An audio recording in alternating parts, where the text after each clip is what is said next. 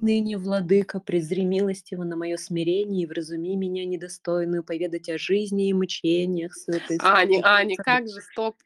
А как же привет, с вами Женя Дерябина. Ой, точно, да.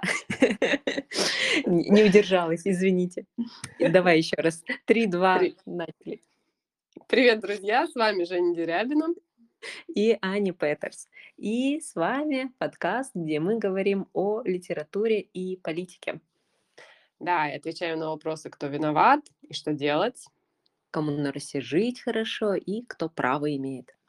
Да, вот именно на эти, на все вопросы русской литературы мы и ищем ответы в той же самой литературе и истории. Да. И сегодня мы говорим о жизни, убиении чудесах блаженных страстотерпцев Бориса и Глеба. А, а если быть точнее, мы будем разбираться со всей этой историей, и нас интересуют два с половиной текста, которые этой истории посвящены. Собственно, чтение, написанное Нестором, сказание а, о страданиях и э, сказание и страдания и похвала мученикам святым Борису и Глебу, если полностью название проговорить. И еще повесть э, об убиении а, Бориса и Глеба из «Повести временных лет». О «Повести временных лет» мы говорили в прошлый раз. Вы, скорее всего, уже все прослушали, О, да, да. написали, да, написали кому надо, куда надо, комментарии поделились, да, да, мы в вас верим. Именно это вы Слушай, сделали. а, немножечко было написали куда надо комментарии, у меня сразу контексте сегодняшних всех событий и, видимо, а, нашего м, лит-клуба, в котором мы читали а, литературу начала 20 века в России, где тоже было очень популярно. Поэтому у меня сразу такое было впечатление от твоей фразы «написали куда надо», как будто написали донос и кляузу. Так Давай нет, подожди. Не, это же неплохо. Друзья, напишите на нас донос, и тогда нас закроют, а нас напишет э, прекрасные медиа СМИ, и мы станем самыми вообще популярными, известными. А, у нас был такой план, э, я не знала. Хитрый-хитрый ход, да. Хитро вообще. Да, на самом деле, да, как там друз- друзья очень было, очень были бы рады лайку, комментарию, посту, да, в этом, всякое такое, да. Все, маркетинг сделали. Давай Да. теперь за дело. Ну что, а, с чего мы начнем? На Давай деле, начнем в этот раз с истории, м, не да, с литературы. мы вообще приготовили вам невероятную историю. Мы столько всего интереснейшего нашли, так что вообще э, приготовьтесь. О чем Да, мы с вами будем говорить сегодня? Да, мы будем говорить о усобице начала XI века, о том, что происходило конкретно в, э, в случае, вот в, в этой истории с убийством Бориса и Глеба, э, какое отношение к этой истории имеет Святополк Окаянный, известный всем, и Ярослав Мудрый. А потом мы будем, это такая историческая часть, затем мы будем говорить о непосредственно самих произведениях, то есть о текстах, о чтениях и о сказании, об особенностях э, жития, о, геог- о географии, вообще скажем, что это такое, о география. И э, самый главный, один из самых главных вопросов, на которые мы будем отвечать, это зачем, собственно, создавались эти произведения, как они создавались и э, как цель их создания связана с отличиями в эти- принципиальными в этих произведениях. Это тоже все очень интересно. И причем еще, еще мы, мы ответим на главный вопрос, причем тут вообще шведы и исландцы. Да, хорошо за, завлекла. В общем, интриги, скандалы и расследования, да, прям почти. Вообще. Только все в XI веке. Хорошо, ну давайте с истории. Начнем с истории. А, История очень и очень достойна шекспировских, шекспировских строчек или какой-нибудь античной трагедии. А, Почему? Потому что главный наш герой, э, Святополк, Святополк Окаянный, очень и очень интересную имеет судьбу. Но начнем мы не с а, междоусобной войны 1014-1015 или ам, даже можно взять более здесь широкий, диапазон 1014-1029 год, да, вот когда, а, было много-много всяких разных событий, которые мы сейчас можем назвать междоусобной войной.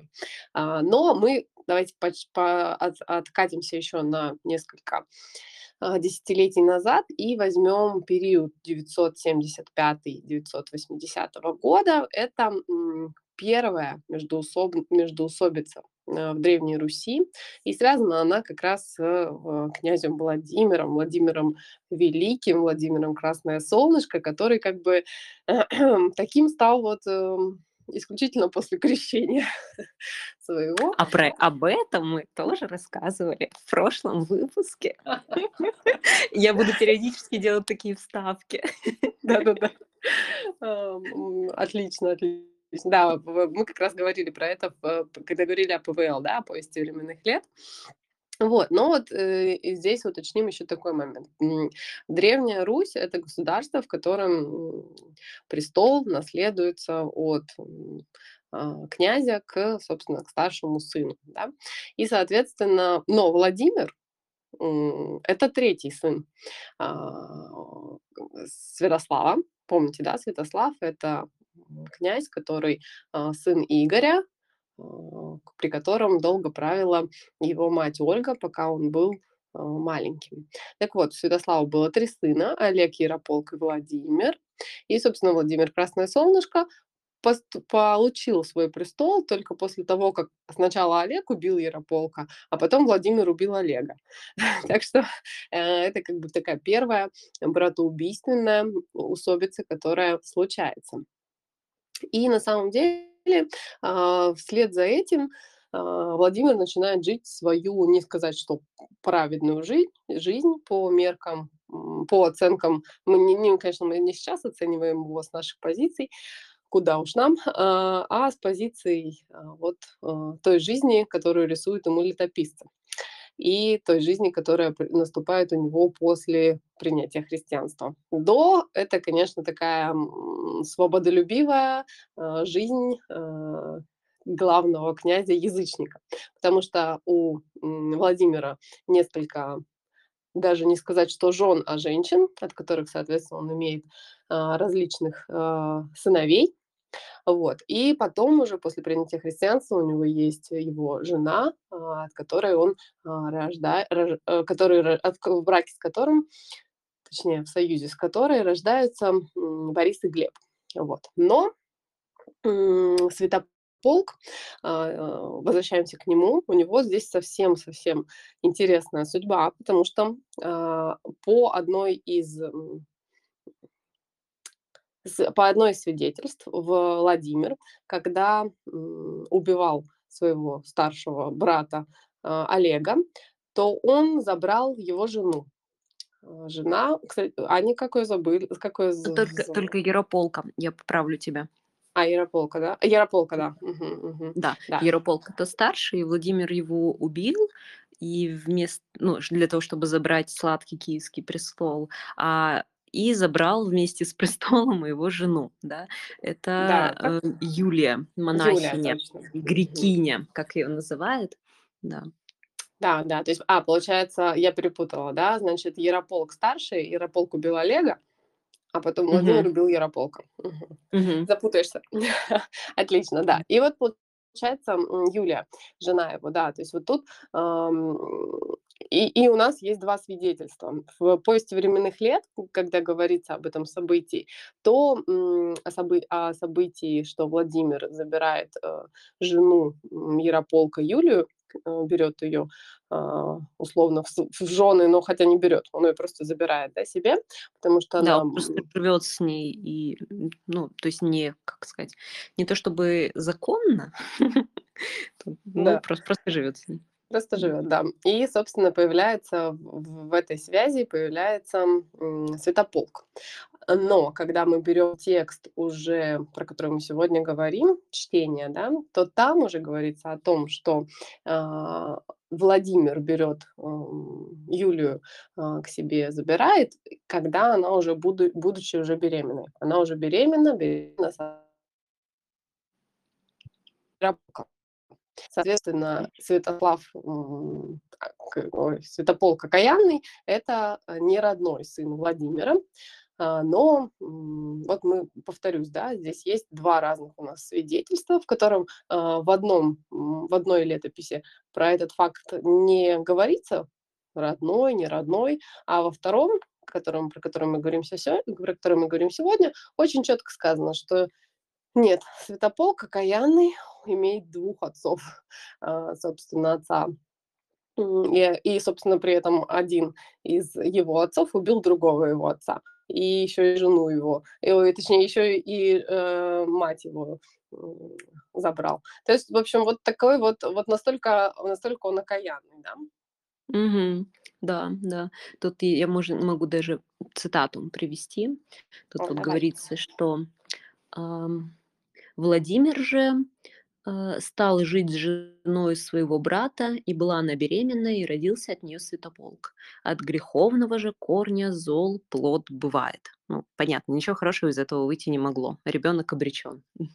Во-первых, была его мать монахиней, а во-вторых, Владимир жил с ней не в браке, а как прелюбодей. Потому-то и не любил Святополка отец его, что был он от двух отцов, от Ярополка и от Владимира.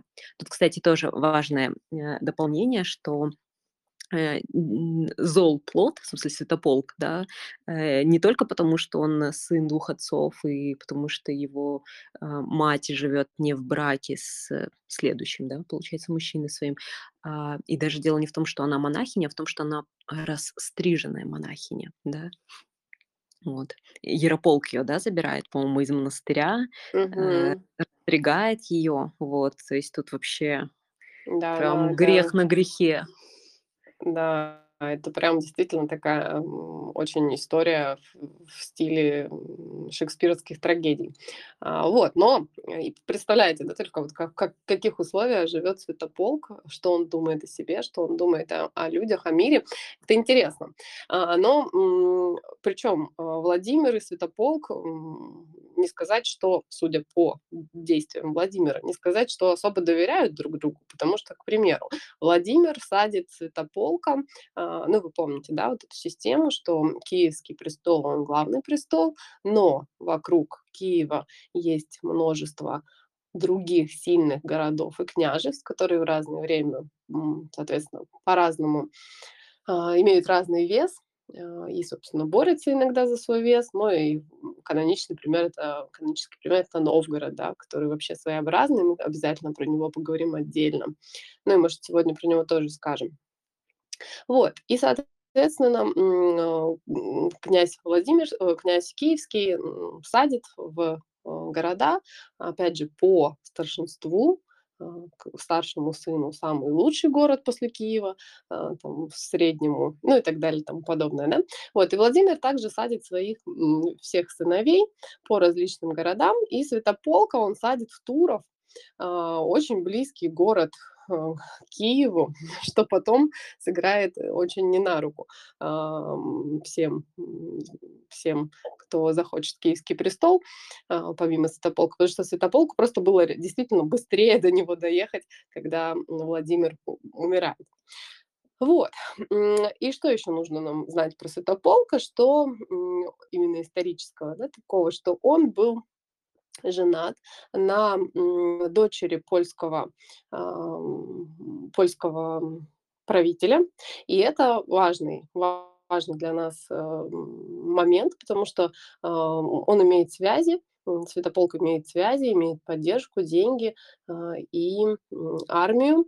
И это тоже немаловажный момент. Ох уж А, это вот. Западное влияние. Да-да-да, уже здесь, уже тогда. Я, знаешь, А, что я хотела бы еще прояснить, а, сказать про вот эти особенности престолонаследия, м, про лествичное право. Может быть, не все знают или помнят, как оно работает, да? Там особенность была в том, что не просто наследуется от старшего к младшему, а дело в том, что там действительно немножко странная система. Дело в том, что сначала наследуют а, горизонтально, то есть сначала наследуют все дяди, а потом уже только дети. То есть получается, смотрите, если у вас есть братья и у вас есть сыновья, э, как у князя, то престол после вас, он как бы должен достаться сначала вашим младшим братьям. Ну, если вы, вы, конечно, сидите на престоле по старшинству, да, по праву, а не так, вот, как Владимир. Вот. И получается, что это лест- лествичное право, оно тоже нарушается Владимиром, да, потому что ну, Дидьев-то не осталось, да, он он должен был быть последним, да, он и сам э, получается, сам разрушает и потом тоже способствует тому, что и после него его сыновья, они тоже это, и внуки, его сыновья и внуки, они тоже нарушают постоянно вот это лествичное право. Да, да, и как раз из-за этого и будут все основные проблемы. Но вот здесь нужно сказать о том, что мы сказали про Святополк, сказали про его поддержку. А, почему это важный момент? Потому что мы знаем из летописей, что еще до начала междоусобицы, когда м, Святополк сидел в Турове, уже будучи зятем а, польского правителя, он попытался совершить заговор, восстание против, поднимал восстание против Владимира, но за- заговор был раскрыт, а, и Святополка 3 года там в какую-то там крепость, но потом его отпустили и перевели в Вышгород. И чтобы вы думали, Вышгород находится к Киеву еще ближе, чем Туров. Да, это было как-то совсем недальновидно с точки зрения Владимира. Почему? Потому что Владимир, к тому моменту начинает возвышать, собственно, своего далеко-далеко старшего сына, и даже не среднего сына, а, а, Бориса и Глеба, своих младших сыновей, которые рождены, а, уже в, в православии, можно так сказать, да, когда он был уже крещен. Вот. И у нас есть свидетельство о том, что а, именно Борису Владимир хотел передать свой, свой трон, киевский трон, в обход и Святополка, и, что важно, Владимира, и, о, Ярослава, Ярослава Владимировича, которого мы потом будем с вами знать как Ярослава Мудрого. И тут нужно сказать, что в, по повести временных лет мы знаем и о попытке восстания Ярослава, а, то есть после вот Святополка, а, Ярослав, он был в Новгороде. Это тоже нам важный момент, потому что Новгород это к тому времени один из самых-самых богатых и сильных городов.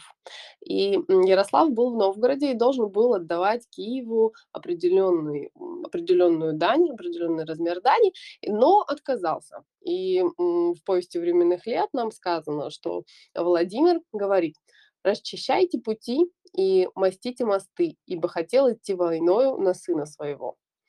А, вот.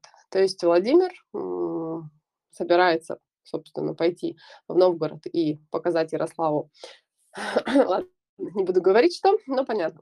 Вот, но м, тут болезнь и кончина Владимира, и вот, собственно, вот в таком э, очень нестабильном, с- ам, нестабильной политической обстановке оставляет Владимир свой киевский престол. Сладкий, как уже его сегодня назвала э, Аня. Сладкий киевский престол, собственно, своим поведением он сам нарушил привычную систему наследования, оставил Святополка, который непонятно, то ли сын, то ли действительно старший сын, то ли приемный сын, а, при этом Ярослав и, а, кстати, про, про Ярослава, да, может быть, еще скажем здесь и, и про его жену, про Рогнеду, потому что, опять же, немножечко маленький штриш- шт- штришок в характер Владимира, что, а, собственно, Рогнеда– это вторая женщина Владимира. Кстати, она была его жена же, да, Нет, официально? там, Тоже не... там Там такая история была, что он отправлял ей, э, как сказать, ей, им, да, запрос, можно так сказать, на то, что он хочет э, жен- взять ее в жены. Это полоцкая принц- принцесса была, а да. Полоцк тоже один из таких крупных э, центров. И, собственно, на руку Рогнеды, да, пре- претендовал Владимир и кстати, может, даже Ярополк тоже, или Олег. Вот сейчас не буду говорить, не помню, кто именно. Но это не важно. Дело в том, что Рогнеда ему отказала. Она сказала, что в ранней версии, вообще летописной, там она жестко ему отвечает, говорит, что не хочет быть женой сына рабыни. э, потому что Владимир был, э, же, э, сыном Святослава от ключницы Малуши, да, вот. И надо понимать, что как бы ключница не то же самое, что рабыня, они были довольно, ну, знаете, как фрейлины почти э, в то время, но все равно. То есть, э, получается, что тем самым она указывает на такое полулегитимное положение Владимира, да. То есть, ну, как бы ты вообще кто тут такой, да? И Владимир, что он делает? Он, ам, опережает своего брата, приходит в Полоцк, разрушает его город, он убива м, нет, сначала не убивает. Сначала он насилует Рагнеду на глазах у ее родителей, а потом убивает ее родителей. Вообще и кошмарный братьев. человек. Да, Мгм. да, и И бра ну, правильно, братьев-то было логично убить, да, чтоб никто не отомстил. Ну, то есть отомстить было некому да, за и он забирает ее, э, как бы все забирает, живет с ней и, э, постоянно от этого брака насилует. рождается Ярослав, Да. да? Мгм. Да, и там у нее несколько еще старших детей. И чтобы вы знали, да, э, там, такая история, что она пыталась его убить. А, э, как-то раз она, когда он оста оставался, у нее в постели, она пыталась его заколоть ножом.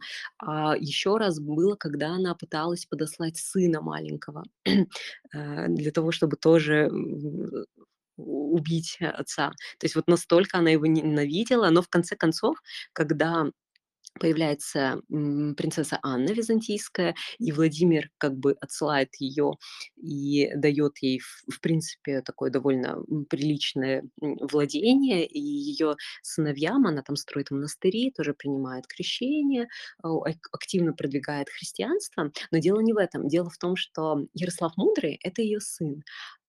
И она, несмотря на то, что как бы как бы она ни ненавидела Владимира, она все таки родила от него, э, детей. И ее дети, по ее представлению, полноправные наследники престола. А тут появляется какая-то непонятная принцесса из вашей этой Византии, да.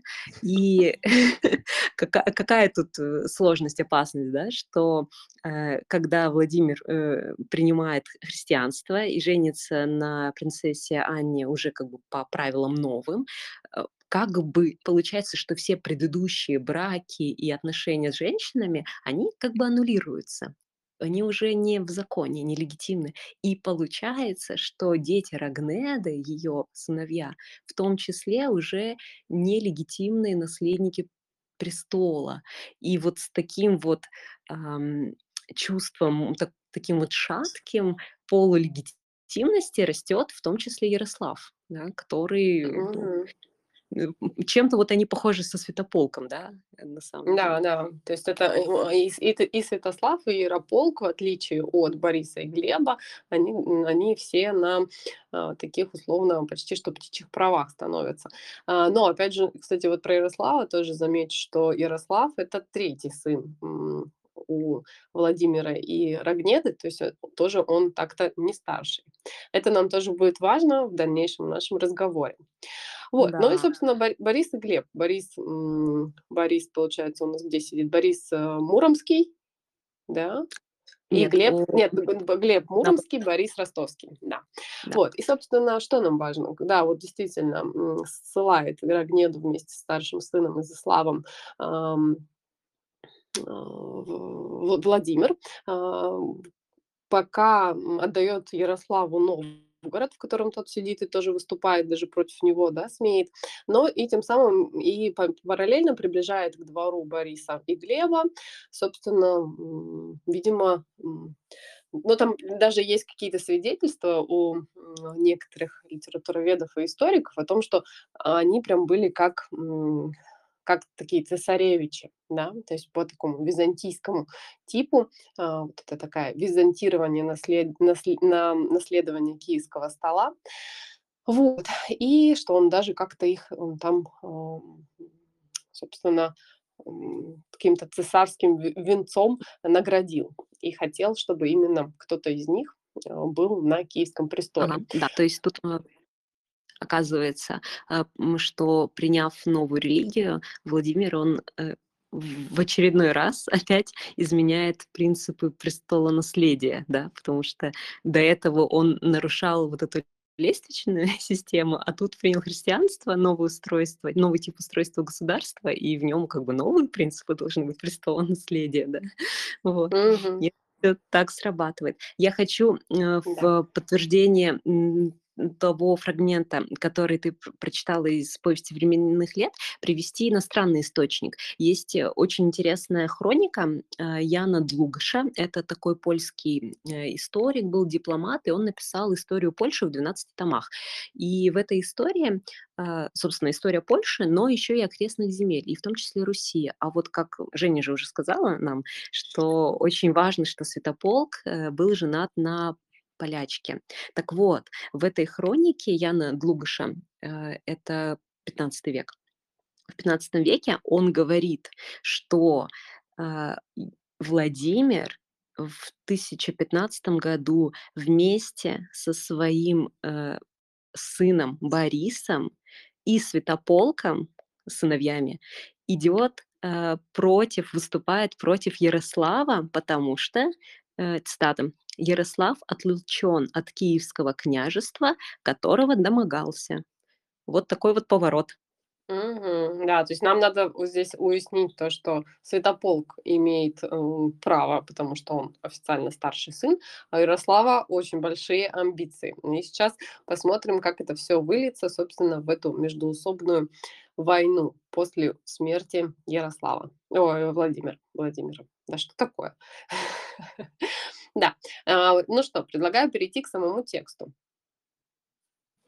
Да, нам надо что сказать, что, э, прежде чем мы перейдем, а, какие источники у нас есть. Да, Да, вот у нас есть источники. повесть Мгм. временных лет. условно разделим их на 2 категории, да. Это источники такие отечественные и зарубежные. И вот к отечественным источникам относятся повесть временных лет и всякие разные, м, религиозные, церковные, житийные тексты, а, которые так или иначе описывают историю убиения Бориса и Глеба. А к западным относятся скандинавские саги, различные и различные документы, и вот, э, в том числе вот эта хроника Яна Длугаша, м, 15 века, э, которую я только что, а, процитировала. А, что мы можем сказать об этих источниках, да? Вот, э, Жень, по-моему, уже говорил, да, что к западным такое отношение, что: "О, да какие там они могут быть, э, достоверные, да, данные, что не знали", и всё такое. Но надо понимать, что к отечественным источникам у нас как бы тоже не особо много доверия, потому что, во-первых, они ангажированные, и очень сильно ангажированные, и иде и идеологизированные. Вот, поэтому тут как бы надо очень аккуратно, а, смотреть, в какое время создавался документ и, под, э, во время чьего княжества. Это во-первых. А во-вторых, а, если вы послушали наш выпуск о повести временных лет Нам нужно отдельный какой-то такой звук, э, который мы типа пара-па-пам-пам. Сейчас будет маленькая вставочка о том, что всем нужно ставить, о, даже вот музыкально, ставить лайки, писать комментарии, да? Ты про это? Да, Слушать все наши выпуски, да, запоминать и, э, вот, и к делиться филологи, еще скажи. Так Да, вот, ну, э, мы там мгм. говорили уже о том, что вообще, ам, достоверность не входит в, э, круг интересов летописцев, ну да. Не неважно, когда происходит событие, важно, какое у этого события значение. А, настолько неважно, что, например, в летописи даже даты немножко перепутаны, если мы посмотрим, потому что там очень странно получается, что даже, э, Глеба убивают там чуть ли не в семнадцатом году. Ну, по крайней мере, запись об убиении Глеба стоит в семнадцатом году, хотя он умер, ну, максимум в шестнадцатом его убили. Вот, так вот, собственно, вот такие вот у нас источники. А, да. И, а, собственно, с, э, древнерусскими, все понятно, и мы к ним еще вернемся, но нам очень интересны западные. Что же там за такие саги интересные, очень Да, у важные? нас у нас есть несколько саг, а, но сага, значит, это сразу мы понимаем, что это скандинавский текст. И почему к ним на самом деле не было доверия у, и советских, и, э, современных историков? Хотя современные историки делятся уже на такие группки: кто-то доверяет, кто-то не доверяет. Но почему? Потому что это, м, 13 век. А, и вроде как, что, ну, вот совсем-совсем совсем поздний источник, и непонятно, что там было понаписано, поэтому вот. Поэтому вот такое доверие. Но мы всё равно вам рассказываем, что там было, потому что, м, есть там зерно истины, как кажется, очень даже сильное. Вот, м, сага. Сага, он у меня даже, кстати, вот открыт текст, и я призываю вас, почитать эту сагу. Сага об Эймунде, Эймундова сага. А, она есть в открытом доступе, она очень-очень небольшая, состоит из 11 частей, и, я не знаю, может, минут 40 на чтение, даже, может быть, меньше. Вот, и, если хочется что-то такое почитать, то, мне кажется, это классное чтение, и, может быть, конкретно отрывок, о котором, мы сейчас поговорим, а, даже, может быть, отрывочек хотя бы отдельно, а, в отправим. А, но в чём суть? Наверное, мы пересказывать не будем, полностью, но Слушай, крат а я знаешь, и Давай. извини, слушай, я знаешь, что, подумала? Нам надо всё-таки, а, актуализировать знания о том, как убили Бориса, потому что, м, А, в да, давай. это нам нужно будет важно для сравнения с сагой, да, чтобы да. потом Давай не тогда пересказывать. перескажем, м, да, вот что, собственно, произошло. Вот так, э, умер Владимир. Мгм. И началась эта междоусобица. Да. Мы давай по тексту каноническому пройдёмся или по историческим? А, не давай, я даже не знаю, ну, по историческим. Там канонический по текст, э, Окей. сильно по датам не отличается, в принципе, да. Что нам важно? То, что, а, отправляет, э, сначала по по каноническому тексту, да, что делает Святополк, а, приходит в Киев, захватывает там власть, а, подкупает, э, часть дружины киевской, раздаёт им там дары, подарки, а, и, отправляет их убивать Бориса. А, вот. А, кстати, там тоже такое интересное, м маленькая деталь, да, что они скрывают сначала смерть Владимира для того, чтобы, а, свято свя ой, Святополк, да, он успел как бы захватить престол. Так вот, да, сначала смерть Владимира скрывают, приходит Святополк, подкупает, отправляет, э, дружину для того, чтобы убить, а, Бориса. Борис, узнав об этом, а, отказывается ему сопротивляться, а, отпускает свою дружину. Кстати, вот тут интересный момент, да, что он ему отказывает сопротивляться в тексте "Жития", потому что, ну, потому что он не может сопротивляться воле брата старшего. А, но тут интересный момент такой, исторический, да, что, скорее всего, тут дело ещё в том, что дружина, которая была отправлена Святополком убивать, э, Бориса, и дружина, та, которая была у Бориса вместе с ним, а Борис в это время, а, был отправлен в поход, э, к печенегам, князем. Владимиром, да, потому что Владимир сам не смог вместе с ним пойти, отправил Бориса одного, а, и Борис возвращался обратно в Киев из этого похода. А, так вот, а, от печенегов.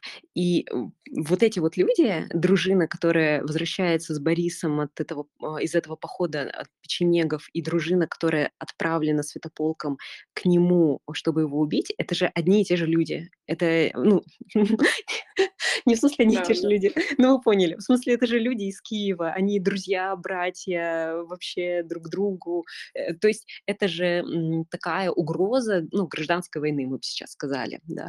Вот, видимо, возможно, да, в том в том числе поэтому Борис отказывается сопротивляться. И что происходит, да? Где-то там под Киевом, в шатре, запомните это, а, в шатре э, его убивают, да, к ним при приходят, а, убивают, и вот. А потом приходят они также за Глебом. Э, Глеб узнает о том, что, Глеба обманывают, точнее, да, ему говорят, что отец болен, не говорят, что он умер. А, вот, но он знает о том, что убили его брата уже, Бориса, и он идёт навстречу своим убийцам, плывёт на лодке, а, встречает их, э, вот они перепрыгивают к нему в ладью, ам его, слуга, повар его закалывает, и так вот всё заканчивается. Вот. А потом Ярослав со Святополком, э, сражаются. Тут как бы в каноничной версии, в такой традиционной, Ярослав как такой, знаете, защитник, э, братьев, да, э, выступает против братоубийцы Святополка окаянного. А, на реке Альте они сражаются, и Святополк, сбегает, да, и умирает потом в изгнании, сойдя с ума от мании преследования в пустыне между Польшей и Чехией. Да. Да, Вот. отлично. Вот такая вот, э, э, страсти страсти страсти. Да, то есть мы понимаем, что Ярослав и Святополк- это, собственно, главные, а, главные 2, м, противоборствующих, м, как можно сказать, клана, да, хотя клан здесь неправильное слово, а, 2 князя, противоборствующих, 2 главные силы. И, собственно, Борис и Глеб- это, а, такие более становятся, м, такой разменной монетой в какой-то степени. Мгм. Почему? Потому что с помощью них, э, с помощью вот, э, такого жесткого, жестокого убийства, собственных братьев, э, да, а, вот Святополк и, э, ой, точнее, Ярослав и возвышается. Вот, но мы, получается, Аня хорошо сказала, да, мы знаем только то, что его убили, в, а, роскошном роскошной его пала э, палатке под Киевом. Но, по сути, это было заказное убийство, Да, если мы да. говорим современным языком, да. И, соответственно. Да, я хотела добавить, что Да. чтобы вы прониклись вообще, э, ужасом, который, э, творил Святополк, да, что он он-то вообще-то убил еще одного брата. Там был еще Святослав, который, по старшинству находится вот между Ярославом и, м, братьями Борисом и Глебом. И он был рожден просто от какой-то другой женщины, там имени не сохранилось. И Святослава убили, когда он пытался бежать по дороге в Венгрию, как бы, наемники, да. Вот. А, да, Мгм. но, в Да. в общем, такой вот кровожадный Святополк, а, Официально, по действительно официальной версии Да. Ярослава Мудрого, который пришел к власти. Да. Да. И что Мгм. нам важно? Нам важна вот эта вот, история с убийством именно Бориса, да, что убивают Мгм. его под Киевом, а, под большим раскидистым деревом они, разбивают такой красивый шатер большой. И запомните, у этого шатра на, как называется, флюгер, да, на вершине такой золотой шар. Мгм. Да. Ну вот, отлично. И, соответственно, мы знаем из, ам, "Повести временных лет", что у Ярослав, он сражался вместе с дружинниками и варягами под предводительством Эймунда.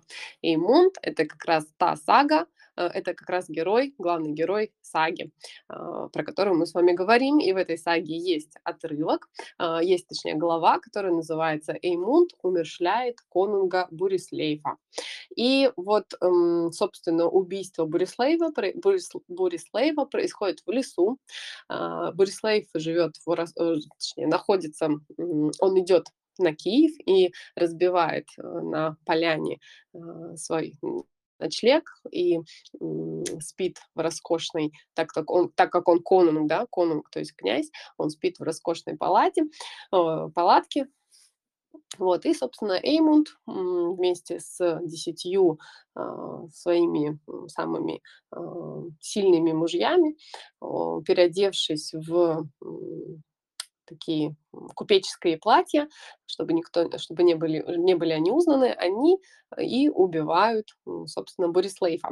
И, ам, убивают, собственно, по заказу конунга Юрислейфа. А, и вот здесь уже как раз мы с вами, можем вслед за, а, и современными историками, и западными историками, а, увидеть в конунге Борислейфе, а, Бориса и, собственно, в конин в конунге Юрислейфе Ярослава. И получается, что Ярослав, а, заказал Эймунду убить, а, Бориса. Вот такой вот сага. Вот вот этот вариант, событий даёт нам сага XIII века, а, сага о об Эймунде. Да, там даже в в при некоторой транслитерации он Ярицлейф или Ярислейф, но мы понимаем, что это всё варианты имени Ярослав, да, Мгм. вот. Да, но и там, если мы почитаем, а, в целом всю историю, м, собственно, его саги, да, его жизни, то как он оказывается, м, в Киеве, да, какие у него там взаимоотношения, а, с, м, Ярислейфом, э, и так далее. У них там договор есть, а, советы. Вот, в общем, а, очень и очень, конечно, интересно. Да, да, внезапненько, да. Внезапно Кстати тут тут должна музыка. Та-да-да-дам! Представляете? А, то есть всё, что мы читали, всё, что официально нам написала, э, наша лето наши летописи. Та-да-да-дам! Есть вопросики, есть маленькие вопросики к этому ко всему. Ну ладно, кто хорошо, там дальше составляет кто там составляет учебники ЕГЭ по истории? Да-да-да. Требуем убрать у Святополка окаян окаянный. Да, тут, кстати, чтобы и вообще не было сомнений, а, ведь событие происходит в Хольмгарде, да, а это Новгород, да, как раз и есть.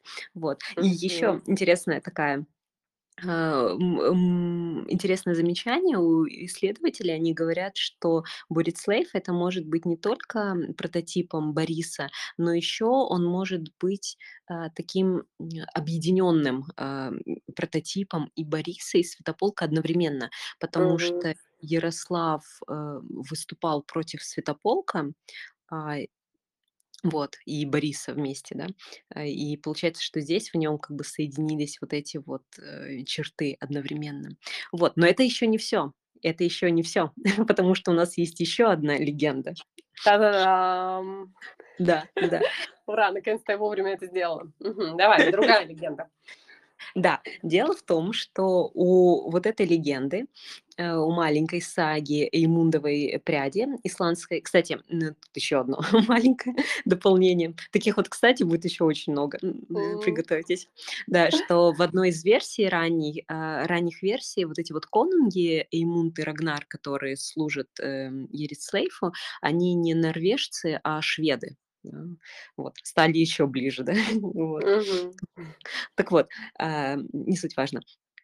У вот этой вот легенды, м, у этой саги маленькой есть, а, предшествующая легенда. Э, то есть есть, э, шведская легенда об Агне, и она, а, появилась, вот в X, в XI веках. И эта, легенда, она, тут очень интересно. Получается, что это легенда, которая, явно, была известна и, а, Ярославу, и Святополку, и Борису, и Эймунду. Ну, то есть вот всем всем вот этим людям довольно известна она про конунга Агни. Это такой шведский легендарный конунг, а, вот, прототипом его является. И, а, получается, что на основе этой леген эта легенда описывает события, которые, так собирательно действительно произошли. Что же это за легенда шведская? А, конунг Агни, он убира убивает, э, конунга и, э, захватывает его дочь Скьяльв Скьяльд, а, в в себе в подарок, да, и возвращается себе домой, к себе домой в Скандинавию. И по пути, а, на холме под большим деревом, вы уже готовы, да, он разбивает большой красивый шатер. Большой ктер красивый шатер, и, э, у этого шатра на флиге э, флиг флюгере, да, флюгер называется, наверху, на наконечнике большой красивый золотой шар. Где же мы уже видели такой шар, да? Ам, в Эйм в Эймундовой пряди, да, сразу ответ. Сразу, И да, подожди, тут можно было та-да-да-дам. Друзья, пишите ваши ответы в комментариях. Да, никакой А, интриги. никакой А, интриги. так вот, Мгм. да, что происходит? Он напивается, ложится спать, а ночью его, м, вот эта вот, ам, как захваченная им плен пленная женщина, да, Скьяльф, она, э, подговаривает, э, слуг, и они его убивают. Они подвешивают, э, Агни за золотую цепь, которая висит у него на шее.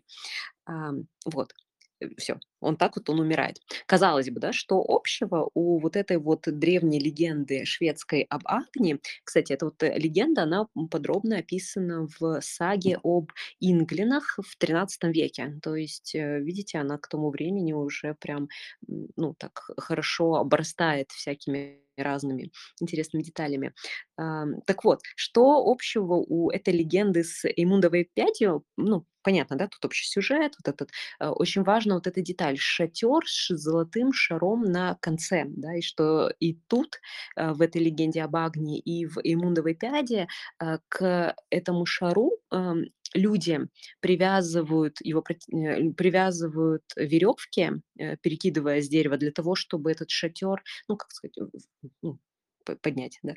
Вот. Так вот, есть одна деталь, которая связывает, еще более важная, которая связывает легенду об Агне с, э, сказанием, с историей об убийстве Бориса. Это вот эта вот самая золотая цепь. Дело в том, что, а, про точно такую же золотую цепь говорится в истории о Борисе, только она была не у него на шее, а она была на шее у его, ближайшего дружинника, слуги, ну, как хотите. И он даже попытался сначала, э, спасти Бориса, потому что когда его пришли убивать и закалывать, он, попробовал накрыть его своим телом. И, собственно, вот этого слугу, его, его убивают. Э, и как его убивают? Его, подвешивают тоже за вот эту вот золотую цепь. И это очень важно, потому что такая уникальная деталь и вот этот вот микросюжет, о убиении человека с помощью вот этой вот золотой цепи, а, это, довольно значимая вещь, и она говорит о том, что вот эти все 3 истории, у них есть, у то есть у легенде об о шведской легенде об Агне, у исландской вот этой пряди Эдм Эдмундовой и у, э, истории о убиении Бориса. Это вот все одно и то же, одна и та же история. Вот такие вот дела.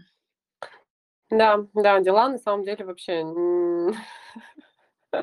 Очень интересно сейчас в моей голове возникла возникла фраза, э, такая очень пошлая и очень очень не в тему вот такого нашего высокопарного, умного разговора со множеством разных источников. А у меня такая в голове фраза я даже вам ее скажу, потому что вас все равно там еще всего там э, 25 слушателей у каждой серии, поэтому у меня в голове возникла фраза: "Без бутылки водки не разобраться". Очень смешно, потому что передо мной тут, м, открыты текста тексты жития Бориса и Глеба в разных редакциях, различные другие саги XIII века, и голова такая: "Надо бутылку водки, чтобы разобраться". Ну ладно, шутили хватит. Без бутылки водки, э, тоже разберемся. А, но давай про другой, про другой еще дополнительный, еще больше запутаем всех всех всех, точнее, не запутаем, а распутаем, попробуем распутать. Кстати, знаешь, такая маленькая ремарка. То есть, вот, друзья, но на самом деле вот это же медиевистика, да, мы с вами понимаем. Мы знаем очень и очень мало всего, плюс это все так, сейчас не очень хорошая фраза с сегодняшней на сегодняшний, но там мы правда знаем мало всего. Э, не ак актуальная, да, на сегодня фраза, как ну, мало мы знаем. Вот, и, мы, главное, что знаем все очень много, часто переписанное, да, в нескольких редакциях. Мы об этом говорили в когда говорили про ПВЛ, когда говорили про слово о полку Игореве. Вот, помним, да, что все эти тексты, все эти сюжеты, они многократно переписывались. И это свойственно и европейской медиевистике. А, да. Ну, хотя вот, кстати, из европейской медиевистики дошло до нас больше, поэтому действительно вопрос недоверия к, европейским источникам, он такой странноватенький. Ну вот, еще один европейский источник- "Житие", собственно, как раз другой, пример, м, агентуфического жанра- "Житие" Вячеслава Чешского. Ну, собственно, понятно, да? Э, Вячеслава, который был который жил в Чехии, э, современной современной Чехии. Вот, собственно, что нам здесь важно? А, о влиянии жития Вячеслава Чехского на, м, М, Борисоглебский, м, пове м, как сказать-то, цикл, борисоглебских, а, текстов. Это такое, не сказать, что, мало изученный а, вопрос. А, по тому исследованию, которое мы провели, можно сказать так, что о вза взаимовлиянии э, говорят или то, что вот Борис и Глеб и тексты Бориса Глебовского цикла прямую наследуют а, и там семантику, и главные а, события, да, по которым идут, идут сюжеты, и даже какие-то примеры метафор и ам, м, троп из жития Вячеслава Чешского. Есть исследователи, группа исследователей, которые говорят о том, что а, да, близость а, этих двух текстов, она абсолютно точно есть, но это не потому, что м, Борис Оглеповский тексты являются наследниками э, жития да, чешского, а потому что в целом существовала какая-то а, какой-то старинный текст, возможно, латинский текст, а, который м, бы дал вот эту схему, м, которую потом, собственно, все жития, ну, то есть жития, подобные по сюжету, переняли. Вот. И есть еще отдельная такая а, тоже группа ученых, более-менее современная. А, книга, кстати, вот в свободном доступе тоже есть, можно почитать. Она м, в этой книге исследователь говорит о том, что а, по сути, да, тоже все это а, действительно очень похоже друг на друга, но все потому, что в основе лежит один и тот же семантический архетип. Вот, мы не будем а, вдаваться в подробности и а, там какую-то выбирать одну из точек зрения, но все равно давайте немножечко посмотрим, что же общего там есть. А общее, это нам интересно с точки зрения политики в том числе, потому что м, вот этот семантический архетип или а, вот тот сюжет, который был наследован э, и из чешского, это момент такой. Это м, сегодня его Так, говорила, свято, све- с- нет, страст, страстно, страстотерпцы. да, страстотерпцы, князья страстотерпцы. То есть это а, те князья, которые а, были о, убиты, и, а, что важно, они были согласны на то, чтобы умереть, да, то есть они добровольно приняли свою смерть, это нам важно, да, в контексте а, Бориса. Вот, поэтому, здесь, а, вот такая вот схема, т точнее, вот этот вот сюжет, вот этот такой, м, архетипический, да, сюжет, он, а, вроде как вот, а, везде везде везде везде есть. В повествование о правителе, который такой очень невинный, очень праведный, он страдает, он воплощение, вот всего вот этого христианского, да, он добровольно принимает смерть, собственно, как и Христус Иисус Христос, да.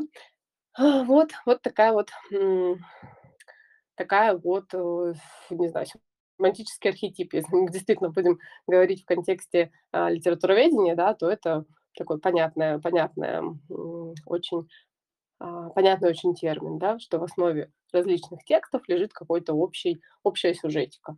Ну вот еще один из примеров. Мгм. Да, такой э, сакральная история, да, в ядро. Да, да, но на самом деле это действительно, интересно, потому что, а, кстати, вот тоже сейчас вспомнила вот такой момент, потому что когда, а, мы читаем, например, вот, "Житие", да, Бориса и Глеба, а, или потом смотрим историографию, очень часто эта междоусобная война показана нам как, м, такое воля одного человека, собственно, Святополка Окаянного, который очень хотел, а, власть. И, собственно, из-за того, что вот он был такой властолюбивец, все это и происходит. То есть как будто, и его воля, она вот, собственно, вершит, да, такие, то есть какие-то общечеловеческие, общечеловеческая ценность и общечеловеческие желания. Но если мы посмотрим, опять же, на, тот период в истории Европы, и опять же той же как раз, а, Польши и Чехии, в то же время там были те же самые междоусобные войны. Ну, то есть, понятно, свои, по своим причинам, своих, э, между своими князьями, но, по сути, можно сделать какой-то вывод о том, что в целом, то время в истории а, Европы и славянского славянских земель, а, видимо, накопилось какое-то количество кри кризисов, которые не могли уже по-другому никак, э, ре решиться. Вот, ну и, собственно, вот такой текст. Вот. Да, прекрасно. Ну что, будем переходить тогда к чтению и сказаниям? Давай, собственно, к самим самим текстам, да? Да, да, мы попробуем вам, а, что-то цитируя, что-то пересказывая, показать, э, что же в них такого интересного есть и, какие особенности есть, собственно, у жития, а точнее у жития Мартирия. Житие Мартирий- это житие, собственно, о смерти, да, святых мучеников. Вот.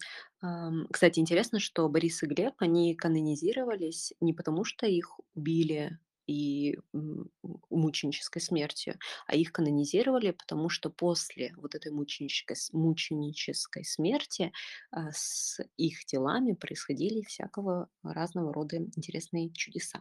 Да, вот Мгм. поэтому. Да, кстати, надо, мы про это не говорили, но это общий такой известный, а, факт, но всё равно скажем вдруг. А, собственно, Борис и Глеб- это первые русские святые, да? Да, они первые, первые, кто кого канонизировали. Что нам, а, важно сказать, что, первые произв первые, точнее, тексты, первые рассказы, повести о, Борисе и Глебе, а, точнее, о смерти, да, в первую очередь, убиении, а, Бориса, они, как мы уже говорили, да, что они в "Повести временных лет", а, встречаются. Но там очень интересно, что, все, да, ряд исследователей, да, почти все, ну, по крайней мере, авторитетные все, да, говорят о том, что, э, вот эта история о Борисе и Глебе, она очень искусственная. То есть, э, вот эта вставка в летописи, она какая-то такая, знаете, неказистая. А, почему? Сейчас мы вам, попробуем, э, рассказать, процитировать. Что у нас есть? Да, мы помним летопись, а, такая погодная сетка, в лето такое-то, такое-то, и что происходило. И что мы с вами читаем? В лето 1015, э, говорится о смерти Владимира, и некролог, э, приводится ему. Понятно, что некролог такой пышный, похвальный, ничего дурного о князе Владимире они, э, не могут сказать, да. Тем более что, а, "Повесть временных лет", э, в это время создается в Киево-Печерском, ну, вот эти вот, точнее, варианты, да, "Повести временных лет". А, то есть, как сказать, не варианты, а, ам, Списки? фрагмент, списки. Да, да, они Мгм. создаются в Киево-Печерской лавре. Так вот, да, там смерть Владимира и некролог. Затем идет вставка, а, которая в варианте лаврентьевском, она прямо заглавлена: "Об убиении Борисове". В Ипатьевской, м, нету этого. А затем, после вот этой истории об убиении Борисове, внимание, что идет? Продолжение статьи о смерти Владимира. То есть, посмотрите, да, получается, что о просто как контрол-C, контрол-V Да-да-да. Да, но это еще не всё. Дело в том, что за статьей 1018 год, например, а, что идет? Там идет продолжение Продолжение. истории. Да. Продолжение, да, продолжение истории о том, как Ярослав со Святополком, значит, они там, э, противостоят друг другу. Но и это Ну-ну-да. не всё, потому что что потом за, э, датой 1019 год идет, вы не поверите, вы не угадаете, но продолжение рассказа о Борисе и Глебе. То есть вроде бы они уже умерли, да, вроде бы мы как бы статью об их смерти уже включили в, э, в 15 год, да, но нет, мы вам расскажем о них еще в 19. Там на самом деле еще в 17 тоже есть небольшая вставка, но уж п мгм. это уже не важно. Что нам важно? Важно то, что вот эти вот такие неказистые, как мы их называем, да, искусственные интеграции, очень видны. Это прям такими, знаете, белыми нитками шито. И о чём нам это говорит? О том, что вот этот рассказ о Борисе и Глебе в "Повести временных лет"- это поздняя вставка. То есть "Повесть временных лет" была написана, да, она там была, э, закончена, в помним, в 1118 году окончательно, да. Но вот этот рассказ о Борисе и Глебе, он записывается не в то время, в которое он происходит, да. Это это текст, э, часть, куски текста, которые вставляются после того, как происходят события, э, вот, ну, о которых мы говорим. И происходят они примерно, ну, даже не примерно, больше, чем 50 лет спустя. То есть вот эти ставки, они, э, довольно поздние, они появились при, э, Владимире Мономахе. То есть это не раньше 70-х годов, да. Вот.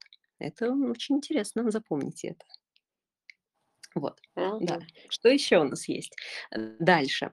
А, у нас, э, то есть у нас есть вот это вот, э, рассказ о Борисе, убиении, да, Бориса и смерти Глеба в "Повести временных лет", но мы видим, что это искусственная вставка, поздняя. Затем у нас есть текст, который называется Сейчас, подождите, полностью прочитаю вам еще раз название. Это называется "Чтение о житии, убиении и чудесах блаженных старс страстотерпцев". Так, теперь я не справилась. Страстотерпцев Бориса и Глеба. А, мы знаем, кто автор, э, преподобный Нестор Летописец, знакомый нам. Это текст, который был написан, э, в, э, 1072 году. Почему мы знаем точно, что в 1072 году? И могу вам даже точную дату сказать, к какому дню, к 24 июля. Дело в том, что или, может, вы хотите догадаться сами? Можно дать вам минуту на это. Та-да-да-дам. Так, нет, не тот звук, но пам-пам-пам-пам. Почему уже? Помните, когда мы говорили о слове, это был первый выпуск, мы говорили, что, а, очень важно, э, жанровая, природа текста. И вообще древнерусская литература, она, и все древнерусские, э, литературные жанры, они невероятно тесно связаны с политическими жанрами, если так можно сказать. Так вот, э, вот у нас был с вами текст, который назывался "Слово", и это прям слово, жанр ораторской речи. И вот у нас есть произведение, которое называется "Чтение", да, и мы понимаем, что, ну, как бы чтение- это и есть чтение, да. То есть человек выходит, да, написал текст для того, чтобы его зачитали. Для чего и кому нужно зачитывать, э, что историю о жизни и убийстве Бориса и Глеба, а еще и в такую точную дату. Так, ну, вы догадались, мы о вас лучшего мнения, самого лучшего, мы знаем, что вы догадались. Это это это Да, это, э, дата, когда построили каменную церковь на месте старой, где были похоронены Борис и Глеб. Они их похоронили в э, рядом с деревянной церковью. А, мы отправим на канал, фотографии того, что осталось, да. Сейчас на этом месте находится Борисоглебовская Борисоглебская церковь. Она, э, в Вышгороде. Вышгород- это северный район, можно сказать, да, северная часть Киева, современного, наверно, прям рядом с Днепр? Подождите, Мгм. что? Да, в общем. А, и первое упоминание об этой церкви, относится, э, они очень ранние, а, но это не важно. Важно что? Что тогда была вот эта вот деревянная церковь, она сгорела, и на её месте построили каменную. И что они сделали? В эту каменную церковь они переносят мощи Бориса и Глеба, потом они канонизируют Бориса и Глеба в этом же году в мае, 20 мая канонизируют, и 24 к 24 июля они готовят большое пышное торжество. Будут петь разные стихиры, произведения, кандаки. Это всё неприличные слова, это всё названия жанров церковного богослужения. Не Я так и пугайтесь. представляю, что просто щас по всей России или где там, ну, вы нас слушаете, так так просто люди скачали: "А, я так и думал, что это вот про как раз про постройку церкви каменной". Мгм, мгм. Все поняли, все поняли, какую про какую дату ты говоришь и почему. Да, но тут дело не в постройке, а в том, что это праздник, да, это праздник. Они, а, празднуют, э, переносят мощи. Это год канонизации Бориса и Глеба. И вот к этому году они пишут текст. Что нам важно в в этом, а, вообще во всей этой истории? Нам важно, что спустя какое-то время, э, в 1115 году будут написаны сказания, и они будут написаны тоже к празднику. Они будут написаны, э, ко 2 мая 1115 года. Это еще одно очередное перен перенесение мощей Бориса и Глеба, потому что там построили для них специально, а, церковь, и опять в Вышгороде, каменную, но она не сохранилась, потому что в XIII веке, там ее разрушили при во время татаро-монгольского ига. Так вот, дело не в этом, а в том, что, к следующей дате написали новое произведение. Оно называется "Сказания". И эти произведения отличаются не по фак фактическому материалу, а именно по содержанию. И вот это очень интересно нам с вами понять, какой же у них посыл и почему они вообще отличаются, да. Вот. Ну что, с чего Мгм. начнем? Так, Давай, почему пока отличаются? Ам, ну, сразу в лоб или мы дадим людям Сразу в лоб. После того, как ты предположила угадать про 24 год, я думаю, все, кто остались слушать, они ушли, обидевшись. Они они решат, они щас отключатся, если ты попросишь их угадать. Нет, Поэтому нет. поэтому говори сразу в лоб. Да. Ну так, э, что что мы имеем, да? 1072 год- это время, когда у нас с вами правит э, правят дети Ярослава Мудрого, да. Это Святослав и Всеволод потом, да. А вообще первые вот эти вот, эм, открытия церкви было еще и при при Изяславе, да. То есть, получается, Изяслав, Святослав и Всеволод Ярославичи, это дети Ярослава Мудрого, да. При них создается вот это чтение. Это важно, запомните. А сказание к празднику, э, 1115 года создается уже при Владимире Мономахе. Так, давайте здесь, э, небольшой, э, экскурс в сторону и посмотрим, что тут у нас с родословной, да. Ярослав Мудрый, избавившись от всех своих конкурентов, да, у него было, э, ну, тоже немало детей, да.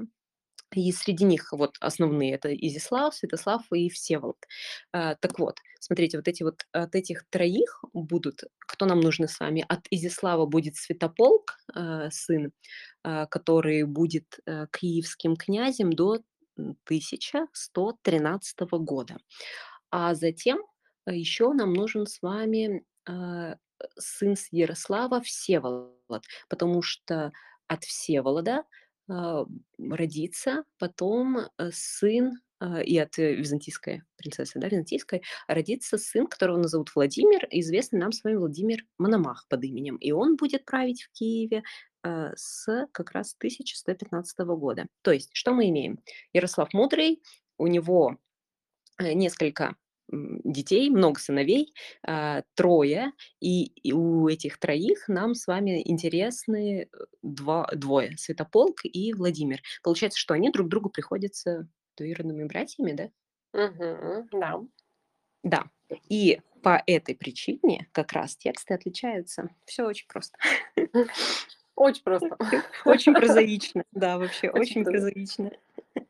Я Да. вспомнила, как вот в школе я очень любила, э, историю, и мне очень нравилось о том, что вот у всех свои и вс одни и те же имена, и можно, а, отличить, э, собственно, кто правил, только по датам. И я, э, знаю даты, да, и я такая: "О, мне имя не важно, я назову, э, назову дату и понимаю имя". А щас, спустя 20 лет, я уже думаю: "Что, нельзя было по-другому назвать? Кто там еще раз? Какой Святополк?" Эх, вот так вот. А вот, Да. э, зато я теперь знаю, поняла вспомнила, спасибо нашему подкасту, какой я была занудой в школе. Ужас. Да. Ну, Кстати, Мгм. друзья, если вы вдруг, э, тоже думаете думали, как когда-то Женя, да, то нельзя по-другому, потому что был был ограниченный список династических имен, и детей можно было называть только вот только так. Да, да. Но, кстати, Святослав- это ж, м, ой, подожди, да, с а, Святослав- это 1 имя, которое вот, собственно, который Славянский. Святослав, который, э, да, который сын Игоря и Ольги. 1 такое славянское имя, и да, и поэтому все потом славы пошли как раз с него. Мгм. Ладно, Да. это да. да, возвращаемся. Ну что, давайте вернемся к этим 2 текстам. А, очень интересные на самом деле. Э, надеюсь, что мы что вы еще не не устали, вы прям в напряжении, да, борьба. Так вот, что у нас с вами есть? У нас есть, э, чтение, текст для духовной службы и есть сказание, которое, скорее всего, когда-то было написано рано, раньше, да, но затем потом было переделано, переписано, да, то есть по подредактировано уже вот как раз к 1115 году. А, что еще мы с вами имеем? А, что нам важно? Что, а, в 1111 году, а, вот эта история с перенесением мощей Бориса и Глеба в церковь, на самом деле она, сорвалась, потому что это пытались сделать князья, но Святополк, который Изяславович, да, который, внук Ярослава Мудрого, он не позволил это сделать. Почему? Потому что, ам, так, сейчас будет еще занудный кусок, но приготовьтесь, напрягитесь, немножко немножко осталось. Да, там, друзья, вы вы не знаете, но там у Ани куча-куча исписанных листочков, а, формата А4, которые она там сегодня вырезала и как-то пыталась склеить. Поэтому пока она нам все свои листочки не прочитает, все свои конспекты и размышления, то вы, не Даже не. Даже не думайте нажать кнопку "Отбой". Давай, Ань, я подготовила аудиторию.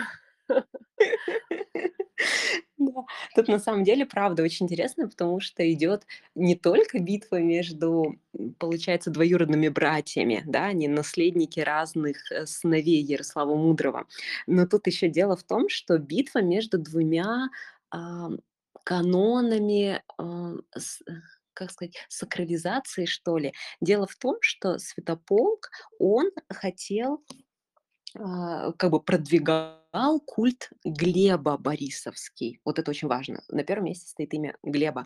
И это такой вот, ну, как бы культ, э, если так можно сказать, э, черниговский. То есть они, э, у них там свои традиции почитания были там святых, и вот они собирались почитать Глеба в первую очередь. То есть для них Глеб был на первом месте. А, то есть и в, в чтение, да, когда писалось, это важно, что, у него это не получилось, потому что он в тринадцатом году умирает, э, Святополк Изяславович.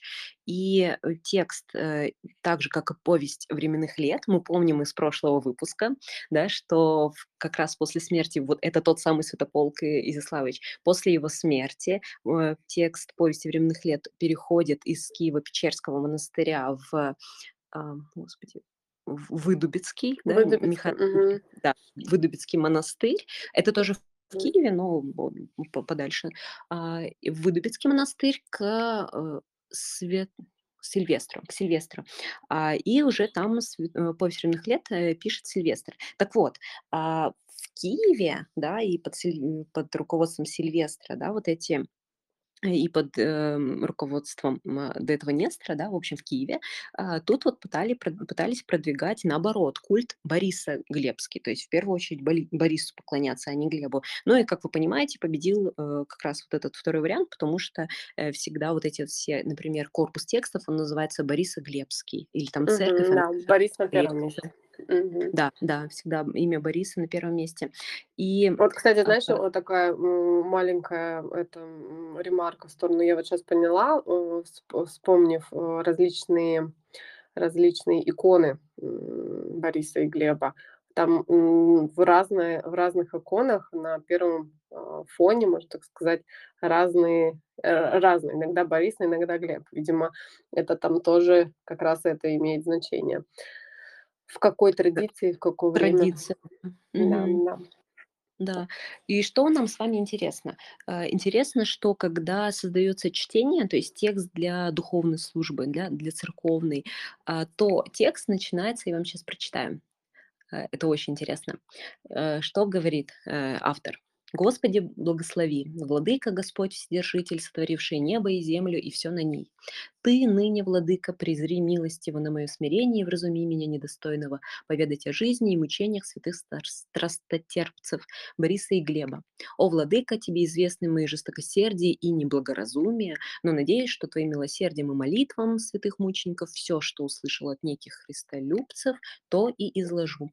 Послушайте, братья, и не осудите меня за несовершенство рассказа.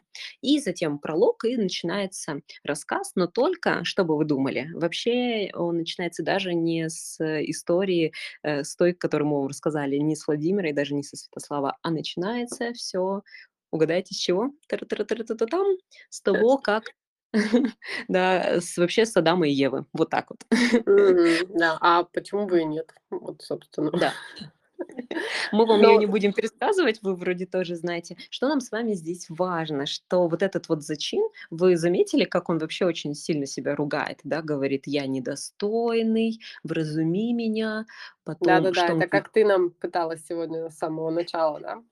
Это это было не случайно, да. Да, да, Вот. конечно. Потом он говорит, что он жестокосердный, неблагоразумный, да. Вот это все не просто так, не потому, что он такой мазохист. И, вот, а может быть, кто его знает, хотя, да, э, э, откуда нам знать. Но это все очень важная часть, э, канона жанра жития, житийного канона на самом деле. Так называемый уничижительный зачин. Еще в традиционных жанрах житийных, еще есть уничижительный, финал.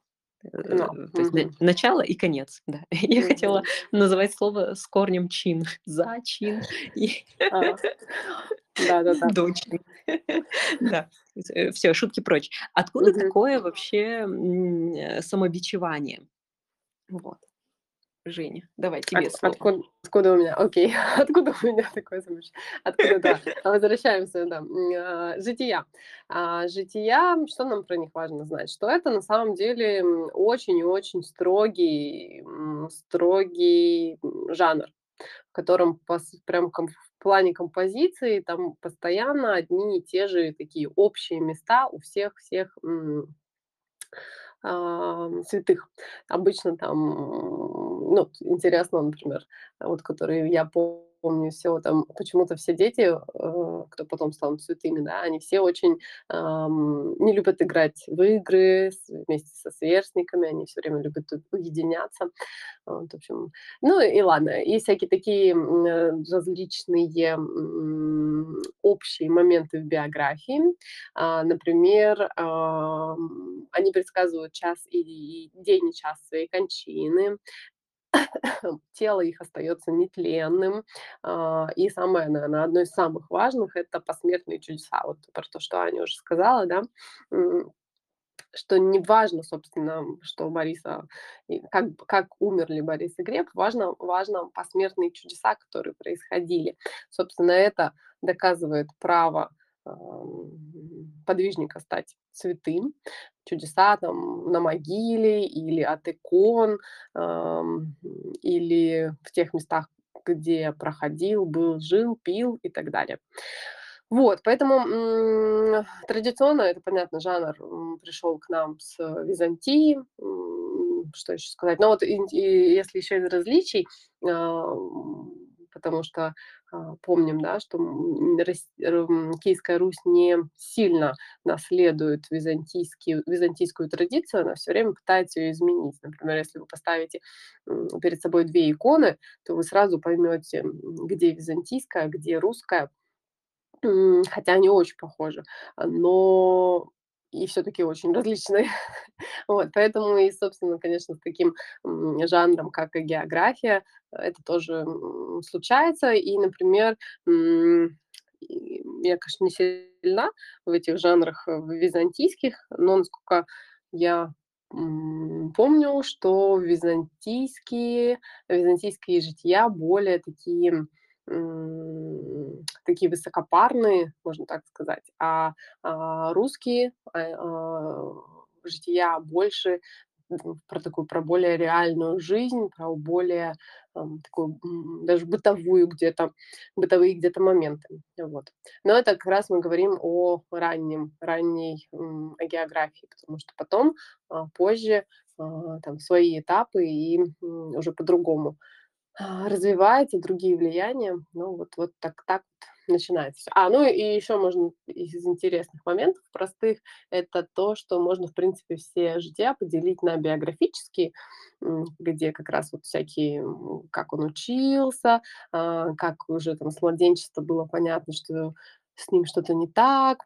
Вот вот эти игры, да, а, точнее, отсутствие игр с детьми и так далее, или мученические. где, собственно, говорится только о том, как, с какими мучениями, а, умер подвижник. Вот. Вот. Да, спасибо. Да. Мгм. Но т ты, э, не сказала людям про, э, самоуничижительный зачин-то в итоге. А, Откуда он да. взялся? От откуда он взялся, да. Я потому что подожди, откуда он взялся?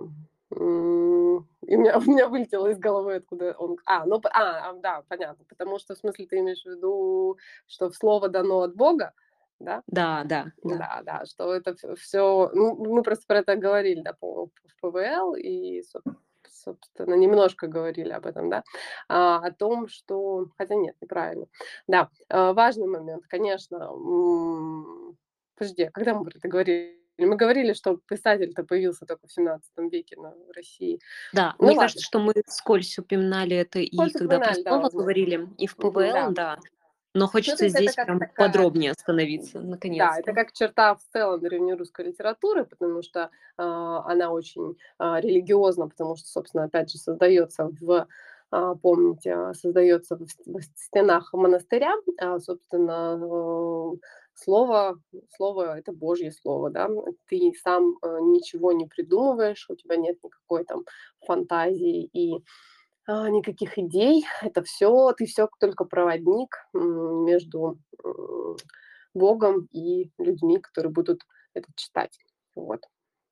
Кстати, Да. поэтому с этим, э, тоже связан тот факт, что, ну, раз текст никому не принадлежит, да, потому что он принадлежит Богу, значит, его, а, его можно как угодно переписывать, понимаете? Ни никакого вам копирайта и авторских прав, да. Что Вот, мы что мы уже видели, да. А, да, вставки непонятно в какой последовательности, да. И, а, собственно, да. Хорошо. То есть Я, наверное, не слишком думают много, да, проговорила про о Нет нет нет хотела такой ответ на на этот вопрос?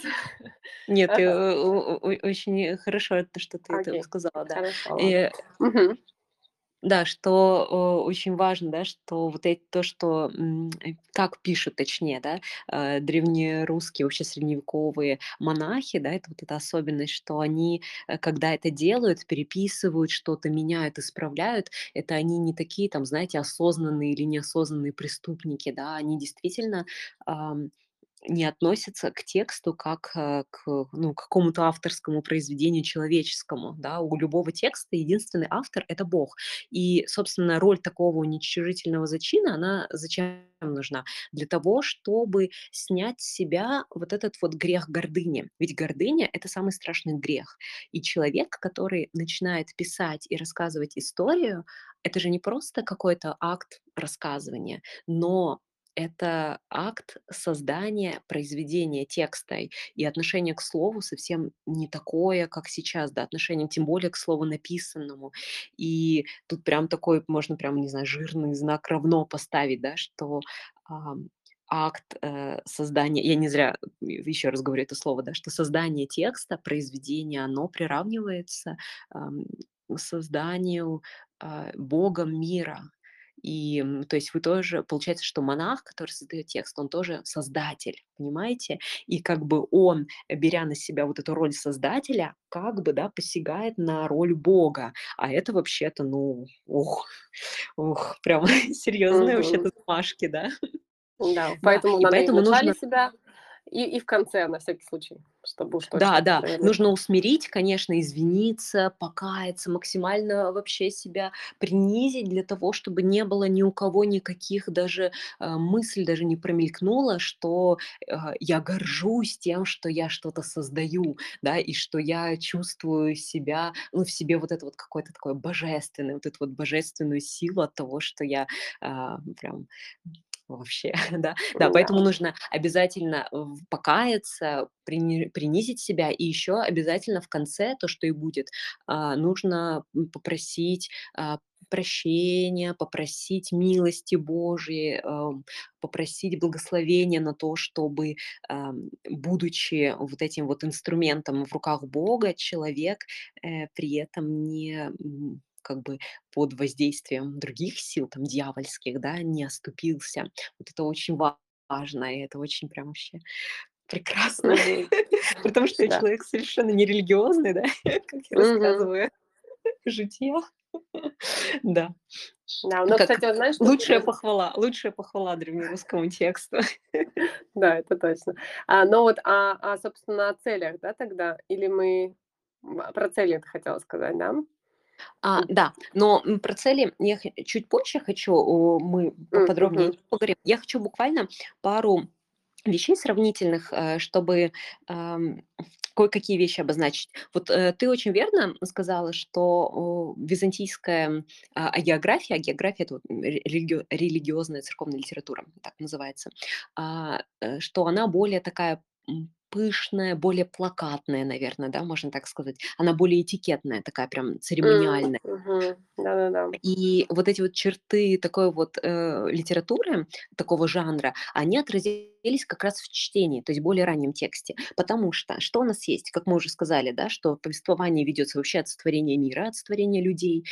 Потом указывается на борьбу Бога и дьявола с дьяволом. И, соответственно, в этой связи получается, что история основная, которая нам рассказывается о борьбе Святополка с братьями, да, это такой вот, знаете, частный случай, э, борьбы Бога и дьявола, но уже на земле, да.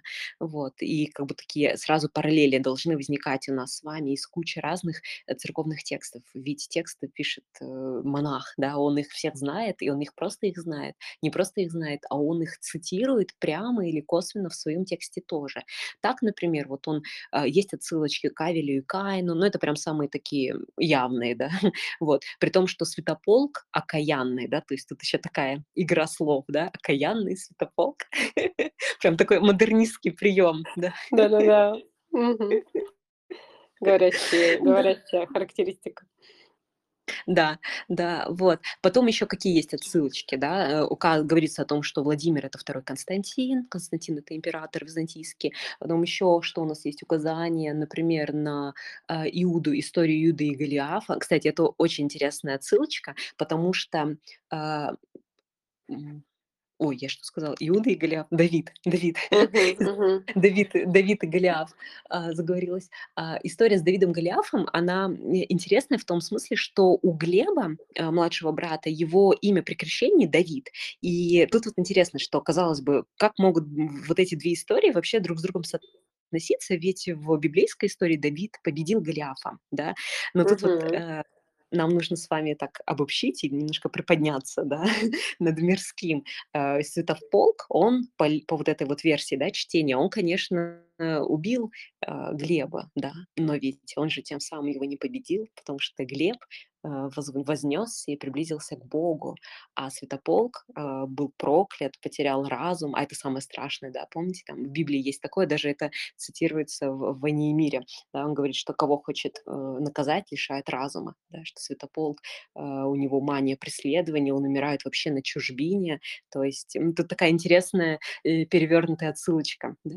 Вот. Что еще? Отсылки к, Иуду и Христу такие, более завуалированные, да. Еще Иосиф и Вениамин, вот эта легенда о том, как, а, пытались они там братьев брата продать, да. Вот. То есть всё всё всё наполнено вот этими, отсылками к библейскому тексту. А, это всё очень важно для чего? Для того, чтобы, повторяем то, что мы говорили в повести, да. Важно не то, что происходит, а важно то, какой смысл у этого, да. И вот это огромное количество просто вот этих таких сильных отсылок должны у тех, кто слушает эту речь, а это чтение, э, это текст, который произносится в первую очередь, да, это, произведение ораторской речи, чтобы у людей на этой литургии, на этом празднике, у них вот эти все ассоциации сложились в пазл, и они сразу такие: "Вот святополк окаянный". Да, или Вот. этот какой молодец Ярослав, да. Есть чтобы Да. сразу сразу играть на, восприятии, чтобы подключились другие всякие вот, собственно, архетипы и семантические ядра, да. И все Да, все да. всё сразу узнали, потому что все всегда всё всё всегда повторяется. Очень эмоционально должно быть. И для того, чтобы было еще эмоциональнее, например, что делает Нестор? Он снижает намеренно возраст Бориса и Глеба. Как он это делает? Он говорит, что, ам, они были еще, э, юными, и Владимир им не выделил, э, ну, просто они были юными. А, но это неправда, э, потому что к моменту убийства им было почти по 30 лет, там, э, 27-28, да, или около того. А, например, в сказании, а, сказание- это текст, э, напоминаю, более поздний, и он более документальный, он более точный, и он ближе, э, интересно, к такой он же не такой, не в традиции византийской. То есть там больше вот этой какой-то телесности, меньше такой патетичности и церемониальности. Так вот, э, в сказании, например, а, не говорится, что они юные и дети, а говорится, что у Бориса и у Глеба уже были свои наделы, то есть они были совершеннолетние, они были взрослые. И мы как бы с вами понимаем, зачем Нестор, э, намеренно снижает возраст Бориса и Глеба, да. Для того, чтобы, э, сказать, что показать, что, Святополк, он не просто убил братьев, да, он убил детей. Вообще, э, подумайте, да, в этом, вот эта вот отсылка к детям, какой это вообще древнющий прием, да. Вот просто сейчас Да-да-да. остановитесь и и осознайте. И вот Сразу эти вот все ис по-больному, да.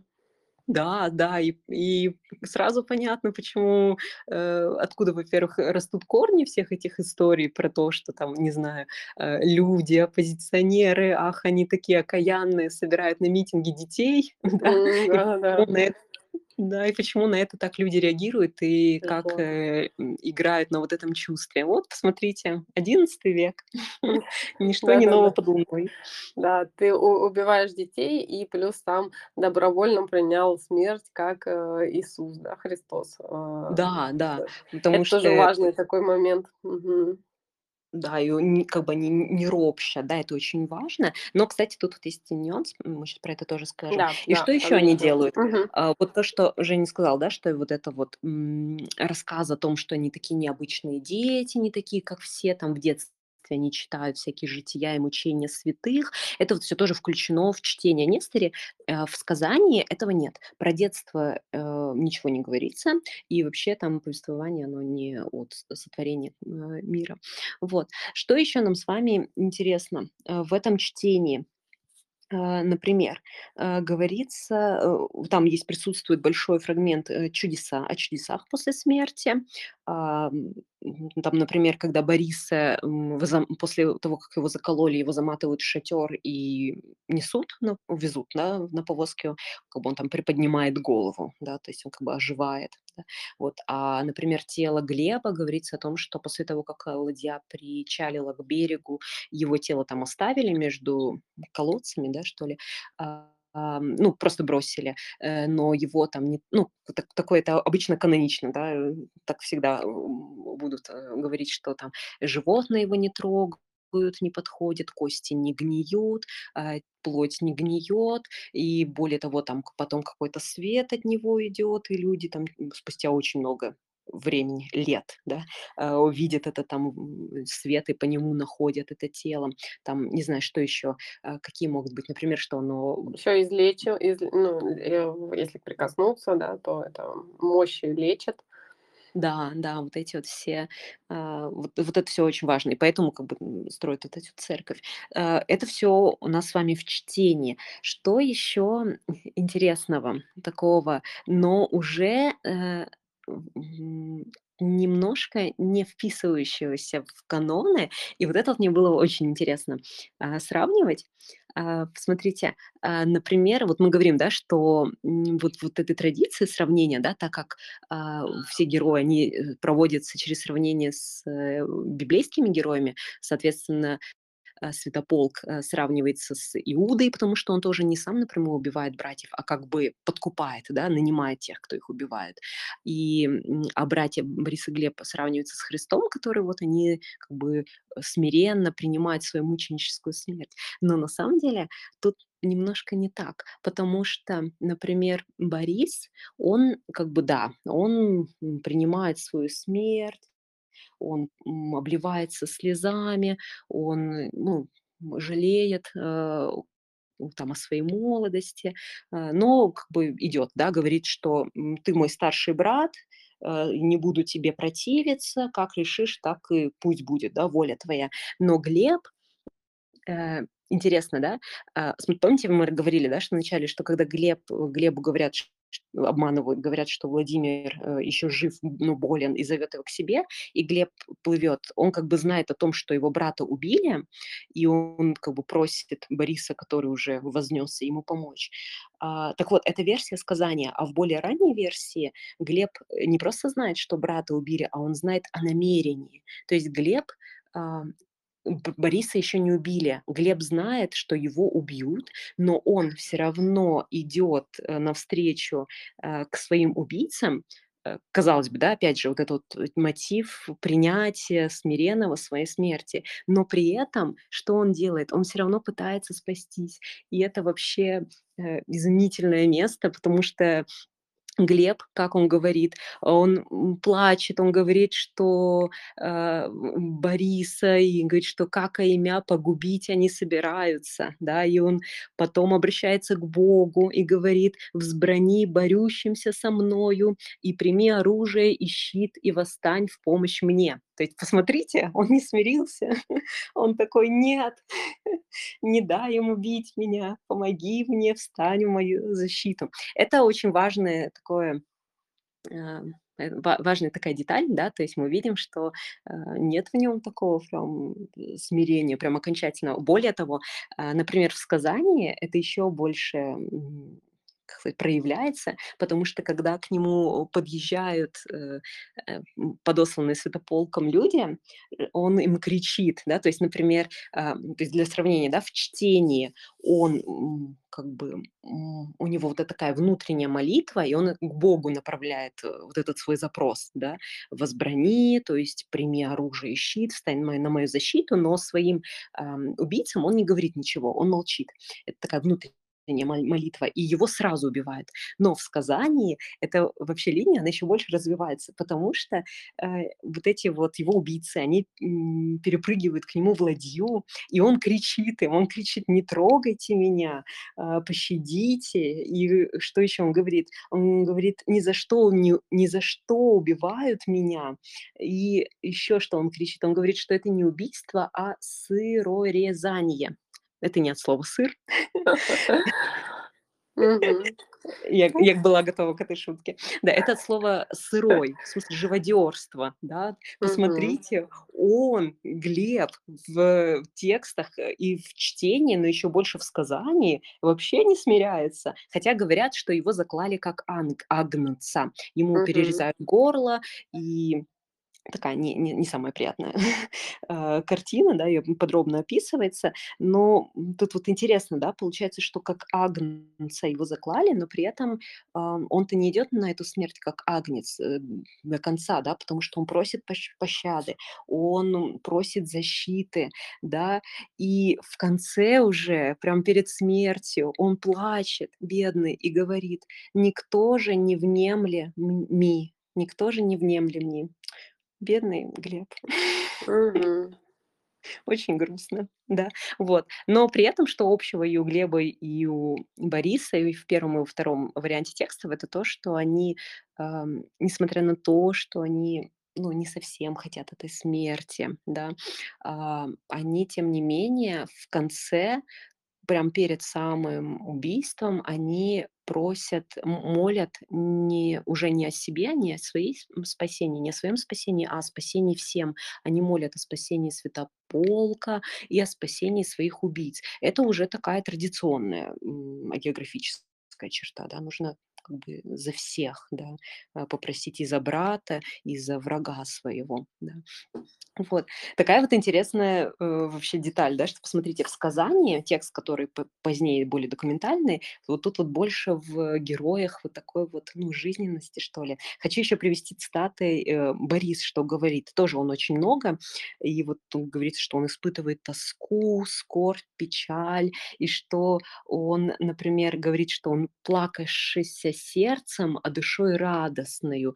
То есть, что он сердцем тоже ему очень жаль, что он умирает, что его убивают, он не хочет прощаться с этой жизнью, обливается слезами, но, душой он радостен. Почему? Ну, как бы тут понятно, да, потому что он освободится от бремени этой жизни, э, он цитирует с- суету-сует, это Соломон, да, по-моему, ам, и вообще он увидит Бога, поэтому это, конечно, радостно, но все-таки очень жаль, да, вот.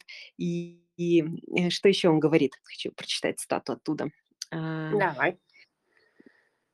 вот. А, «Готов я перед очами вашими», да, вот он очень послушный, говорит, «не воспротивлюсь я, ибо написано, да, что а, Бог гордым, э, что Бог гордым, да, что он закрытые пути к краю, да, вот. И опять, смотрите, еще маленькая цитата важная. «Пойду к брату моему и скажу», это Борис говорит, «будь мне отцом, ведь ты брат мой старший, но не могу поднять руку на брата, да, то есть он не может, отказывается ему противиться, да, идя же путем своим, думал о красоте своей и об- обливаясь слезами. То есть мы видим, что на самом деле в сказании вот эта вот м, тема э, двойственности, да, такая э, диалектика, да, что э, и жалко, и принимают, она более явно прописана, чем в чтении. Чтение более такой парадный текст, там они все-таки более как бы, знаете, однозначно принимают свою смерть. Это ин- интересно. Что еще нам э, важно, что э, в сказании, а, когда изгоняют святополка, то говорится да, о том, что то есть мы сказали, что обязательно должны быть вот эти вот чудеса после смерти у святых. И точно так же должны быть такие вот, ну, как бы признаки, да, того, что перед нами тело или могила, наоборот, как сказать, не святого, а вот такого, ну, проклятого, да, что ли, человека. И там говорится, что э, идет от могилы святополка смрад, например, да, в сказании. Мгм. То есть в сказании святополка э, ругают вообще, на чем он вообще там хуже, да? Прям намного Да, хуже вырисован. Да, он Мгм. очень, э, м, вообще отрицательный герой максимально, а в чтении его имя вообще всего 3 раза у упоминается. То есть там н они Мгм. ограничиваются очень много, э, просто местоимениями, и там вообще не говорится, то есть нету про его изгнание. Единственное, говорится, что он умер лютой смертью, и все, да. Вот, э, что еще? Там, ну, есть про вот это народное восстание и изгнание Святополка. Это про это мы сейчас вообще скажем. Это вообще просто э, важная вишенка в конце для того, чтобы понять вообще, зачем все это нужно было.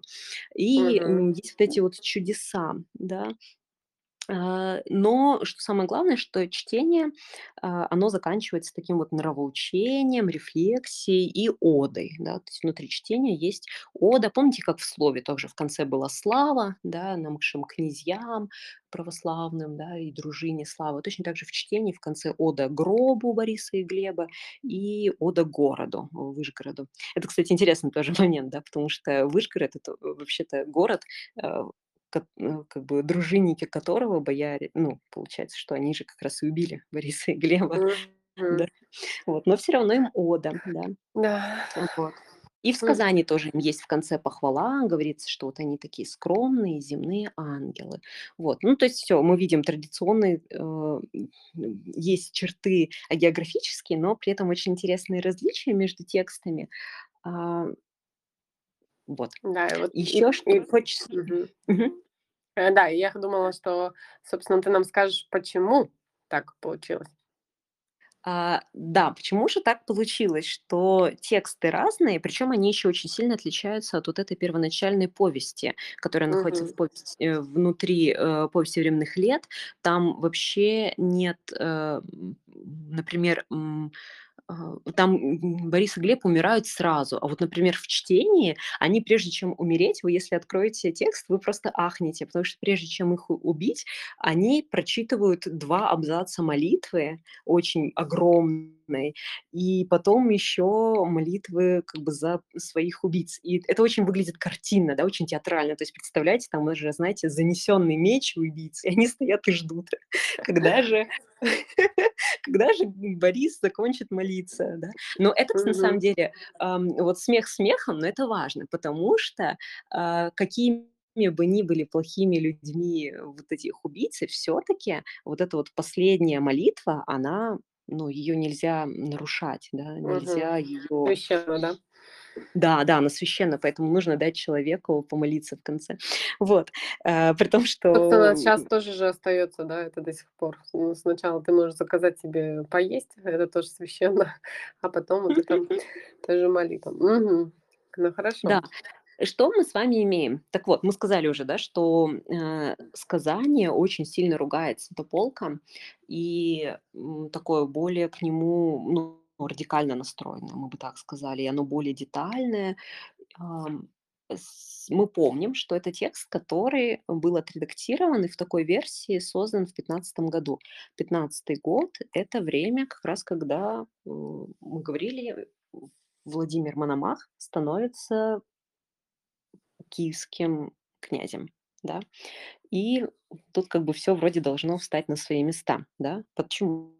Потому что, а, нужно, а, не просто, м, как сказать, нужно с помощью текста вот так вот вытеснить вот это вот, а, память о, э, Святополке уже Изяславовиче как о, ну, там, более-менее хорошем князе, да. Получается, что, смотрите, вот это сказание, а, о Борисе и Глебе, оно вытесняет, с одной стороны, вытесняет культ вот это Глеба, черниговский культ Глеба, Глеба Борисовский, и вместо него утверждает свой культ Бориса Глебовский. А с другой стороны, он вытесняет вот это сказание, оно вытесняет, э, более-менее такую, ну, положительную оценку, а, правления Святополка Изяславича. Почему, э, вот это важно было, да, почему в чтении, а, очень мало упоминается вообще о самом Святополке Окаянном? Ну, как бы потому, что они тёзки, да, и чтобы у людей, которые пришли в 72 году на литургию слушать про то, какой Святополк окаянный, плохой человек, чтобы у них не возникало ассоциаций ненужных с их нынешним князем, э, да. Вот, ну, как бы такое Вот зачем? надо было всё-таки по-разному называть. Да, вот вот они проблемы, да, людей. Да, да. Ну, потому что вы же помните, да, друзья, что, как раз из, э, всех этих текстов создавалось, э, ну, это как телевизор и соцсети, да, наши Да, современные. да, Оттуда вс вся информация черпается. Более того, а, перед тем, как были созданы вот эти чтения, они зачитывались, а, в июле, да, мы с вами сказали, а, дело в том, что до них, а, были так называемые, службы, да, службы. То есть тексты именно служб, то есть пока, как знаете, идёт процесс канонизации, перед этим, перед этой канонизацией должно быть написано житие, но пока его ещё нет, э, нету, текста географического, не не готовы к чтению, мы как бы пару слов ещё скажем, да. Так вот, вот в этой службе, которая была до чтений, вообще имя Свято а, Святополк Святополк, Мгм. да, вот, оно вообще 1 раз упоминается. То есть чтобы вообще минимально были людей ассоциации ненужные. Но вместе с этим посмотрите в сказание, что делается. Во-первых, сказание, а, пишется. Мы говорили, да, что чтение, так же как "Повесть временных лет", они создаются в Киево-Печерской лавре. Но сказания, точно так же, как и 2 редакция "Повести временных лет", они создаются в Выдубицком монастыре. То есть мы сразу видим, что это даже поменяли локацию. Это очень важно. Создается в другом монастыре, при другом князе, другим, священником. И, э, в этом Выдубицком монастыре, в сказании не просто больше больше внимания уделяется Святополку и тому, какой он нехороший, и, а, вот говорится о том, что вот он изгнан, и вообще он предатель, да, чтобы вы понимали. Потому что человек, который бежит из своей страны и умирает на чужбине, да, то вот он, э, ну, кем он ещё может быть, да, не предателем. Так вот, кроме этого, там ещё очень так тонко помещена похвала Владимиру Мономаху, да. Я вам щас прочитаю. Вы готовы, да, к цитате, к очередной? Так что там говорится? Говорится, что Владимир Мономах, он очень любил Бориса и Глеба, и что он, э, ну, там чуть ли не, знаете, если мы устраивали пирамиду, что вот после Бориса и Глеба, что вот он на следующем месте после них. Так вот, цитата: "Владимир же, э, Владимир же, иже и Мономах нареченный тара-тара-там, тут пропуск, э, сокращаем. Любовь, эм, имел, да, кротость, смирение, благородство и великоумие. Вот как вам, да? Вот. И, э, еще, э, сюда же, э, мы вспомним одну важную вещь, что в этом же самом Выдубицком монастыре, когда создается вторая, вот эта вот, как бы, вторая редакция "Повести временных лет", но она первая из дошедших до нас, которая сохранилась в списке Лаврентьевской летописи. А, так вот, там мы говорили, что Сильвестр, он добавляет, поучения Владимира Мономаха в текст.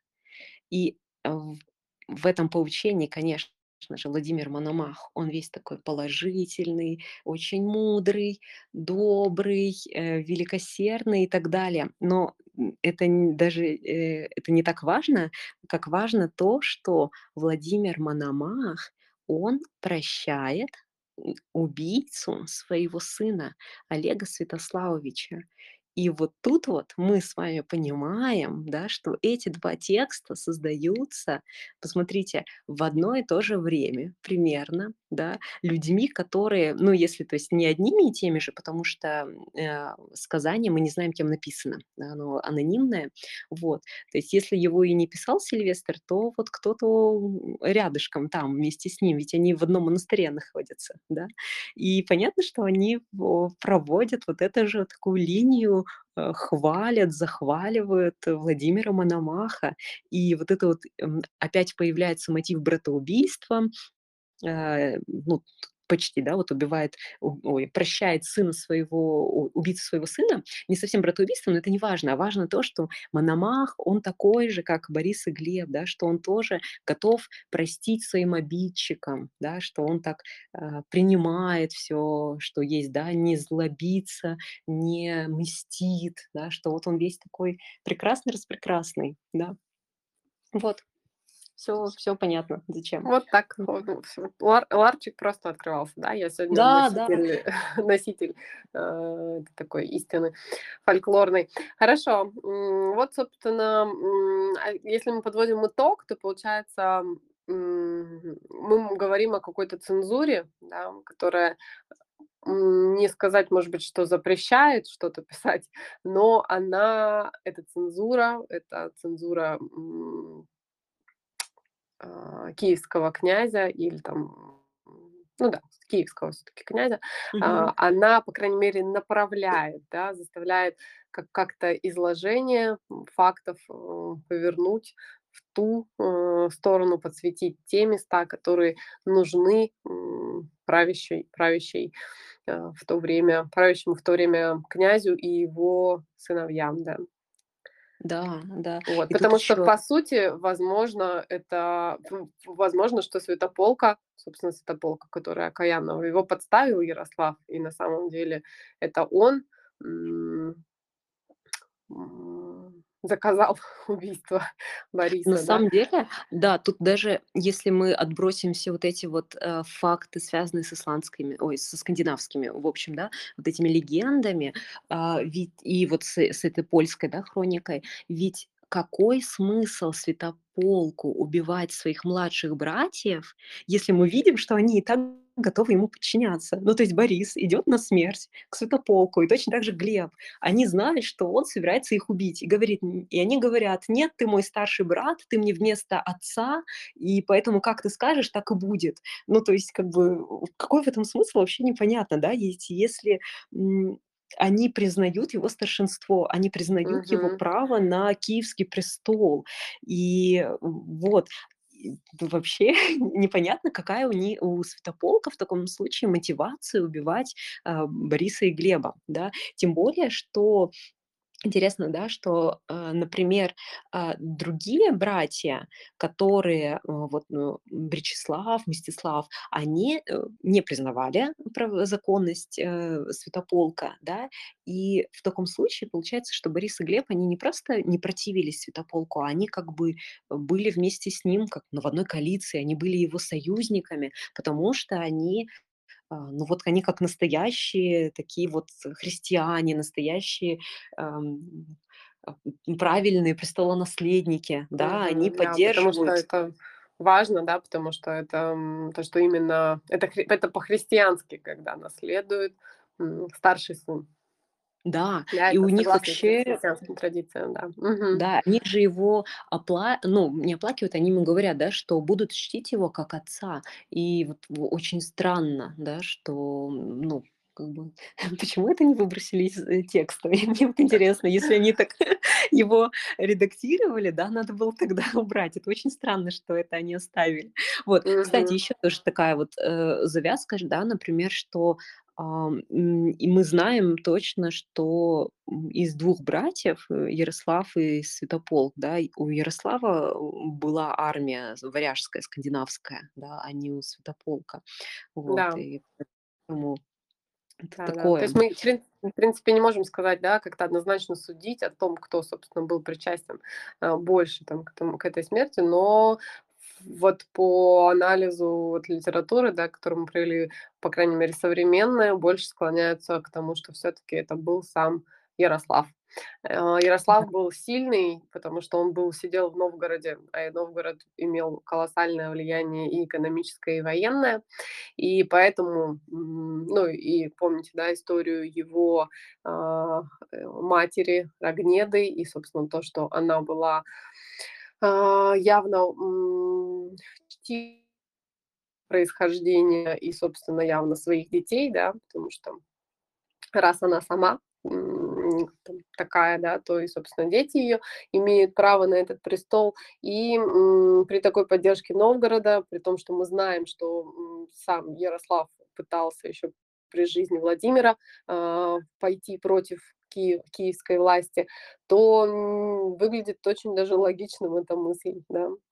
А, вот, Да. а то, что Святополк действительно оказался, ближе всех к Киеву, поэтому там смерть Владимира новость о смерти Владимира застала его быстрее всего, и он то, что он успел дойти до Киева. Тут и вот так вот, а потом бац, и стал превратился Святополка окаянного на ближайшие сколько веков? 10. Да, так мне его жаль, бедный человек. Еще, Да. кстати, еще что Мгм. важно, да, посмотрите, в какой момент происходит, э, канонизация и вот написание вот этих текстов, да, вот, э, чтение, потом сказание. Ведь, а, они же, мы сразу мы сказали же, да, что они создаются не сразу, даже самые первые варианты, э, по событиям. Хотя, казалось бы, летопись, да, ну вот про у тя прошел год, то почему бы не сесть и не записать, да, что произошло, а ты, э, пишешь об этом спустя 50 лет, да, 60. Мгм. А, вот, но вы мы теперь понимаем почему, да, потому что те, кто, э, канонизировали Бориса и Глеба, это были дети Ярослава Мудрого. Конечно, им было, э, то есть они ангажированные, они, э, показывают своего отца в лучшем свете, а своего дядю, да, и то, может быть, Да. не, э, не близкого, да, не не не как бы не в одном колене, да, а, им нужно как бы, ну, они сделали нужно свой вы закрепиться, да, на престоле, и своих детей Конечно. Они же не могут сказать, что нет, вы знаете, это на самом деле Ярослав убил, а, наших других дядьев, и поэтому мы не имеем права на этот престол. Тут такое. И, соответственно, так как они канонизируют Бориса и Глеба, и, э, в получается, в их, эм, интересах, а, максимально, да, показать вот в этом свете, в плохом, Святополка. И так как это происходит спустя много лет, когда уже, ну, не то чтобы все умерли, кто мог об этом помнить, но, как бы летопись-то не показывают тем всем людям, да. Это же не так, что, вы знаете, изменили, э, я даже не знаю, с чем с чем это сравнить, да, что даже нам о поправках в Конституцию сказали. А тут как бы монах пишет себе и пишет летопись. Чё он там написал?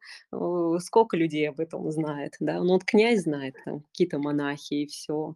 Поэтому как бы как князь сказал, так и, э Тут даже, кстати, вот это вот важно, да, тут дело, скорее даже не в том, что как князь сказал, потому что нужно понимать, что это не так, что вот вся такая древнерусская литература, она вся такая пропагандистская, зависимая. Да, да, и что князь пришел, сказал, и монах такой: "Конечно, щас как напишу". Да, конечно, не так.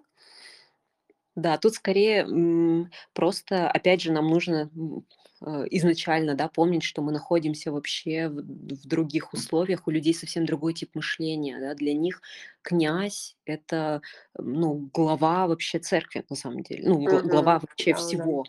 И поэтому для них воля князя- это, ну, считайте, воля Бога, воля Божья. Ну да, говорит князь, что, э, вот что-то не так, ну так, ам, до этого они тоже не особо к фактам были, Мгм. испытывали какой-то пиетет. Поэтому, то есть вот это такое просто православная такая особенность, традиция подчиняться тем, кто, ам, является носителями власти. Вот. Да, да, но и в пе но в пе и религия, да, вот, э, собственно, очень важна, потому что мы говорили это, наследуя, да, от византийской традиции, то, что князь- это, а, почти что святой. Да, ну Да, то есть его его мгм. Да, поэтому, конечно, как бы такое подсвечивание выгодных, э, каких-то фактов или там даже если мы всё-таки примем того, что, э, при примем точку зрения того, что сам Ярослав, который потом мудрый и который, собственно, много, сделал всяких мудрых вещей, которым заслужил свою, свое прозвище. Ну, это обычно это что там, строение, различных памятников архитектурных и так далее. Ну, в общем, что-то там сделал хорошее. Ладно, а, не будем щас вдаваться в подробности. Укрепил страну, а, какие-то такие вещи сделал, но, как-то так вот подсветить его, какие-то биографические моменты, ну, конечно, почему нет? Потому что он наш великий великий князь киевский, которому власть дана сверху. Да. Кстати, вот про вот это вот то, что укрепил, э, это же тоже, м, ну, на самом Ну деле да, нет. да. То есть щас Потому что тоже мой получи да. Да, щас мы последнее скажем уже точно, Мгм. сколько вы там нас слушаете, но это всё важно. Мы г Женя же сказала, да, что, а, дети Святослава на начали нарушать вот это вот, правило наследования. То есть нарушил Владимир. После Владимира нарушил правила наследования его сын Ярослав. Но дети Ярослава тоже нарушили правила наследования, потому что Владимир Мономах, он приходит на киевский крес престол не по своему праву, да, ведь он же тоже, опять же, история повторяется: новгородский князь, да, умирает Святополк, э, Изяславович в Киеве, да, и каким образом у нас вдруг внезапно в Киеве оказался Владимир Мономах из Новгорода, хотя, э, престол должен был перейти к детям, среднего, ну, то есть детям не, м, получается, вот мы говорили, да, помните 3 важных сына, которые нам нужны у Ярослава: Изяслав, Святослав и Всеволод, да. Мгм. Владимир Всеволод, да. Мономах да, Владимир Мономах- это сын Всеволода, но до Всеволода же есть, э, вот этот вот Святослав. Получается, Мгм. что он опять тоже нарушает правила вот эти престола наследия, Да-да-да. потому что он не не пропускает, э, своих, э, двоюродных братьев, детей Святослава. У него их там было немало, там что ли 4 или 5 братьев тоже. И он не просто их не пускает, а вообще они ам, он приходит с митрополитом Никифором, входит, э, восходит вообще на киевский престол, то есть с его участия. И вообще это такой тоже династический переворот, потому что, помните, мы сказали про восстание киевское, которое указывается в тексте, и после которого Святополк, а, Изяслав ну, короче, после, э, Святополка Изяславовича, да.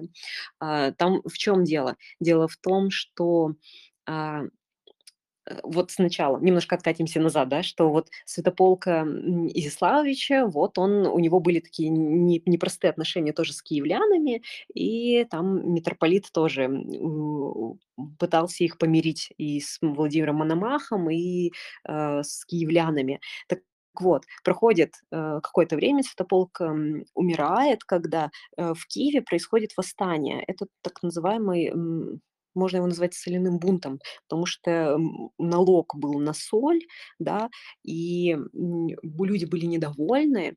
И, а причём здесь, э, Владимир Мономах? А при том, что, получается, те, кто поддерживали вот эти вот, э, на налоги на соль, вот эта вот соляная монополия, да, это были как раз те люди, которые, не поддерживали Владимира Мономаха, да. И для того, чтобы, получается, что как бы подавив, успокоив восстание, мы тем самым еще и показываем, кто тут главный, да, и потому что как раз Владимир это и делает, да. Он устраняет вот эту соляную монополию, такую еврейскую. Ох, опять тут какой-то еврейский заговор. Но на самом деле не то чтобы заговор, но, опять, да, история повторяется. Там тоже были во время этого восстания были там и погромы, и грабежи у евреев, потому что, как сказать, выгодообладателями с этого налога соляного были как раз евреи. Ну тут, блин, придется что ли еще оправдывать евреев. Дело в том, что из-за того, что уже к тому времени моменту у них было куча всяких э, запретов на занятия торговлей, они вот занимались чем? Ростовщ... Ростовщич... Ростовщичеством. В общем, давать деньги э, под проценты и, ну, что-то покупали, а, обменивали. И так получилось, что к этому моменту, к Средневековью, а, у христиан, а, было больше ограничителей для этой деятельности, и среди них не было ростовщиков, потому что них там чуть ли не смертью, каралось это. А у идеев, у а у иу иудеев нет, и поэтому они могли спокойно этим заниматься и процветать. Так вот, когда приходит Владимир Мономах, да, что он делает? Он издает устав Владимира Мономаха, или он еще называется устав о резах, то есть о налогах, новое налоговое уложение. И он говорит, что теперь э, ограничены все налоги, и они должны быть не больше м, установленной нормы, не больше 50%. То есть, по сути, да, он выступает против ростовщиков, против евреев, против Святополка Изяславича, своего двоюродного брата. И такой весь молодец, да, его э, и Ну да. христиане, и все принимают, и пишут. Как раз Мгм. вот он в тринадцатом году пришел, все это случилось, в пятнадцатом году переносим, всё, пазл должен сложиться, да, в пятнадцатом году переносим, э, строим церковь новую, переносим мощи Бориса и Глеба в эту новенную каменную церковь, а ведь Святополк-то Изяславич этого не разрешил сделать. Ай-яй-яй. Вот еще один повод э, показать, что вот предыдущий какой правитель был плохой. И пишем сказания о Борисе и Глебе. Новый текст, где а, в немножко измененной традиции мы не только говорим о том, какие а, даже не столько, можно сказать, да, не столько о том, какие прекрасные Борис и Глеб, потому что об этом люди к тому моменту и так знают, да. Вот это такие, ну, почитаемые, прям святые, там очень много было всяких, э, вот эти все их захоронения, к ним приходила куча всяких разных, э, э, ну, поклонений происходили, и у их мощей, то есть как бы они вообще не нуждались в пиаре на самом деле. да, конечно, потому что это же мученики, это всегда такой, во многих во многих очень текстах, э, это самый, да, наверное, и просто в исторических ситуациях, да, это самый легкий способ манипулирования. Да, да. То есть тут просто мы как бы делаем вид, да, что мы э, создаем торжество и чествуем Бориса и Глеба. Находится повод, да, что мы тут построили новую церковь, так внезапно очень нужно пере- переместить их раки туда, да, там какое-нибудь еще чудо объявилось. И по случаю заодно еще очень удобно пишем сказание, в котором э, очень тонко, мимоходом скажем о том, какой Владимир Мономах, э, хороший Да, человек, да. ничуть, э, ничуть не хуже Бориса и Глеба, вот только вот на одну ступеньку ниже них. Мгм. Вот. Да-да-да. Вот и Вы же подождите помните вот этот немножко, может быть, тоже умру мученической смертью. Да-да, вы же помните вот этот принцип древне древнерусской литературы, да, что мы, сопоставляем, для того, чтобы показать значимость, да. Вот тут тоже, да. Тут не только текст, эм, Бориса Глебовского цикла сопоставляется с текстами библейскими, да, ну вот тут Владимир Мономах сопоставляется с Борисом Глебом, почему бы и нет. Да. Ну, вот, в общем, интересно, что начиная с Владимира, а, вот эта вся система престола наследия, по по идее, попадал на престол, на киевский сладкий престол, те тот человек, кто, был хитрее всего и быстрее всего на самом деле. Вот, Да, и еще что важно, кстати, что до вот этого сказания, то есть в, э, случае с "Повестью временных лет" и в случае со "Чтением", вот эта вот, история с убийством Бориса и Глеба, она описывается как частная история. То есть это вот, Святополк, это их частное дело, да, они там частные разборки. Но в сказании очень важно, еще вот эта вот линия появляется в том, что Они виноваты, то есть Святополк Окаянный, он виноват не только в братоубийстве, а он еще разрушитель земли русской, потому что из-за него началась усобица. Представляете? Как мне жаль Святополка, всё навесили на бедного вообще. Да, да, но точно надо изобрести машину времени, скакануть назад, всё найти, все доказательства, подтверждения и всех всех плохих наказать, а хороших, ну, что хорошие-то Да, победили. да, да. Ну и последнее, чтобы у вас вообще не было сомнений, да, что, а, в ведь именно отец, э, Владимира Мономаха, Всеволод, он называл себя князем всея Руси. И как бы понятно, откуда у Владимира Мономаха вот этот вот гонор, да, тоже Да, ну желание. вот это, может быть, кстати, про Мономаха мы еще отдельно поговорим, про его поучения скажем, да, э, Да, обязательно. Хорошо, ну что, вот такая долгая получилась у нас и интересная лекция о таком, вроде кажется, простом сюжете, который стал, который оброс просто невероятным количеством сегодня фактов, о которых мы не можем не сказать. Да, и вот как вот интересно переплетается политика и литература. Собственно, для ура! этого мы тут и есть. Да, спасибо большое тебе за диалог, Аня, очень интересно. Друзья, подписывайтесь, ставьте лайки, делитесь, э, в этой серии с друзьями по ссылке. И обязательно обязательно пишите вопросы, какие-то комментарии. Мы будем всегда рады на канале в "Телеграм". Да, и, еще мы, ам, если вы будете очень активны, то мы, может быть, к вам, может быть, прислушаемся и какой-нибудь из выпусков, э, подготовим на интересующую вас тему. Вот, мы готовы к предложениям. Да, да. Па всего доброго, всем пока. Всё, аминь.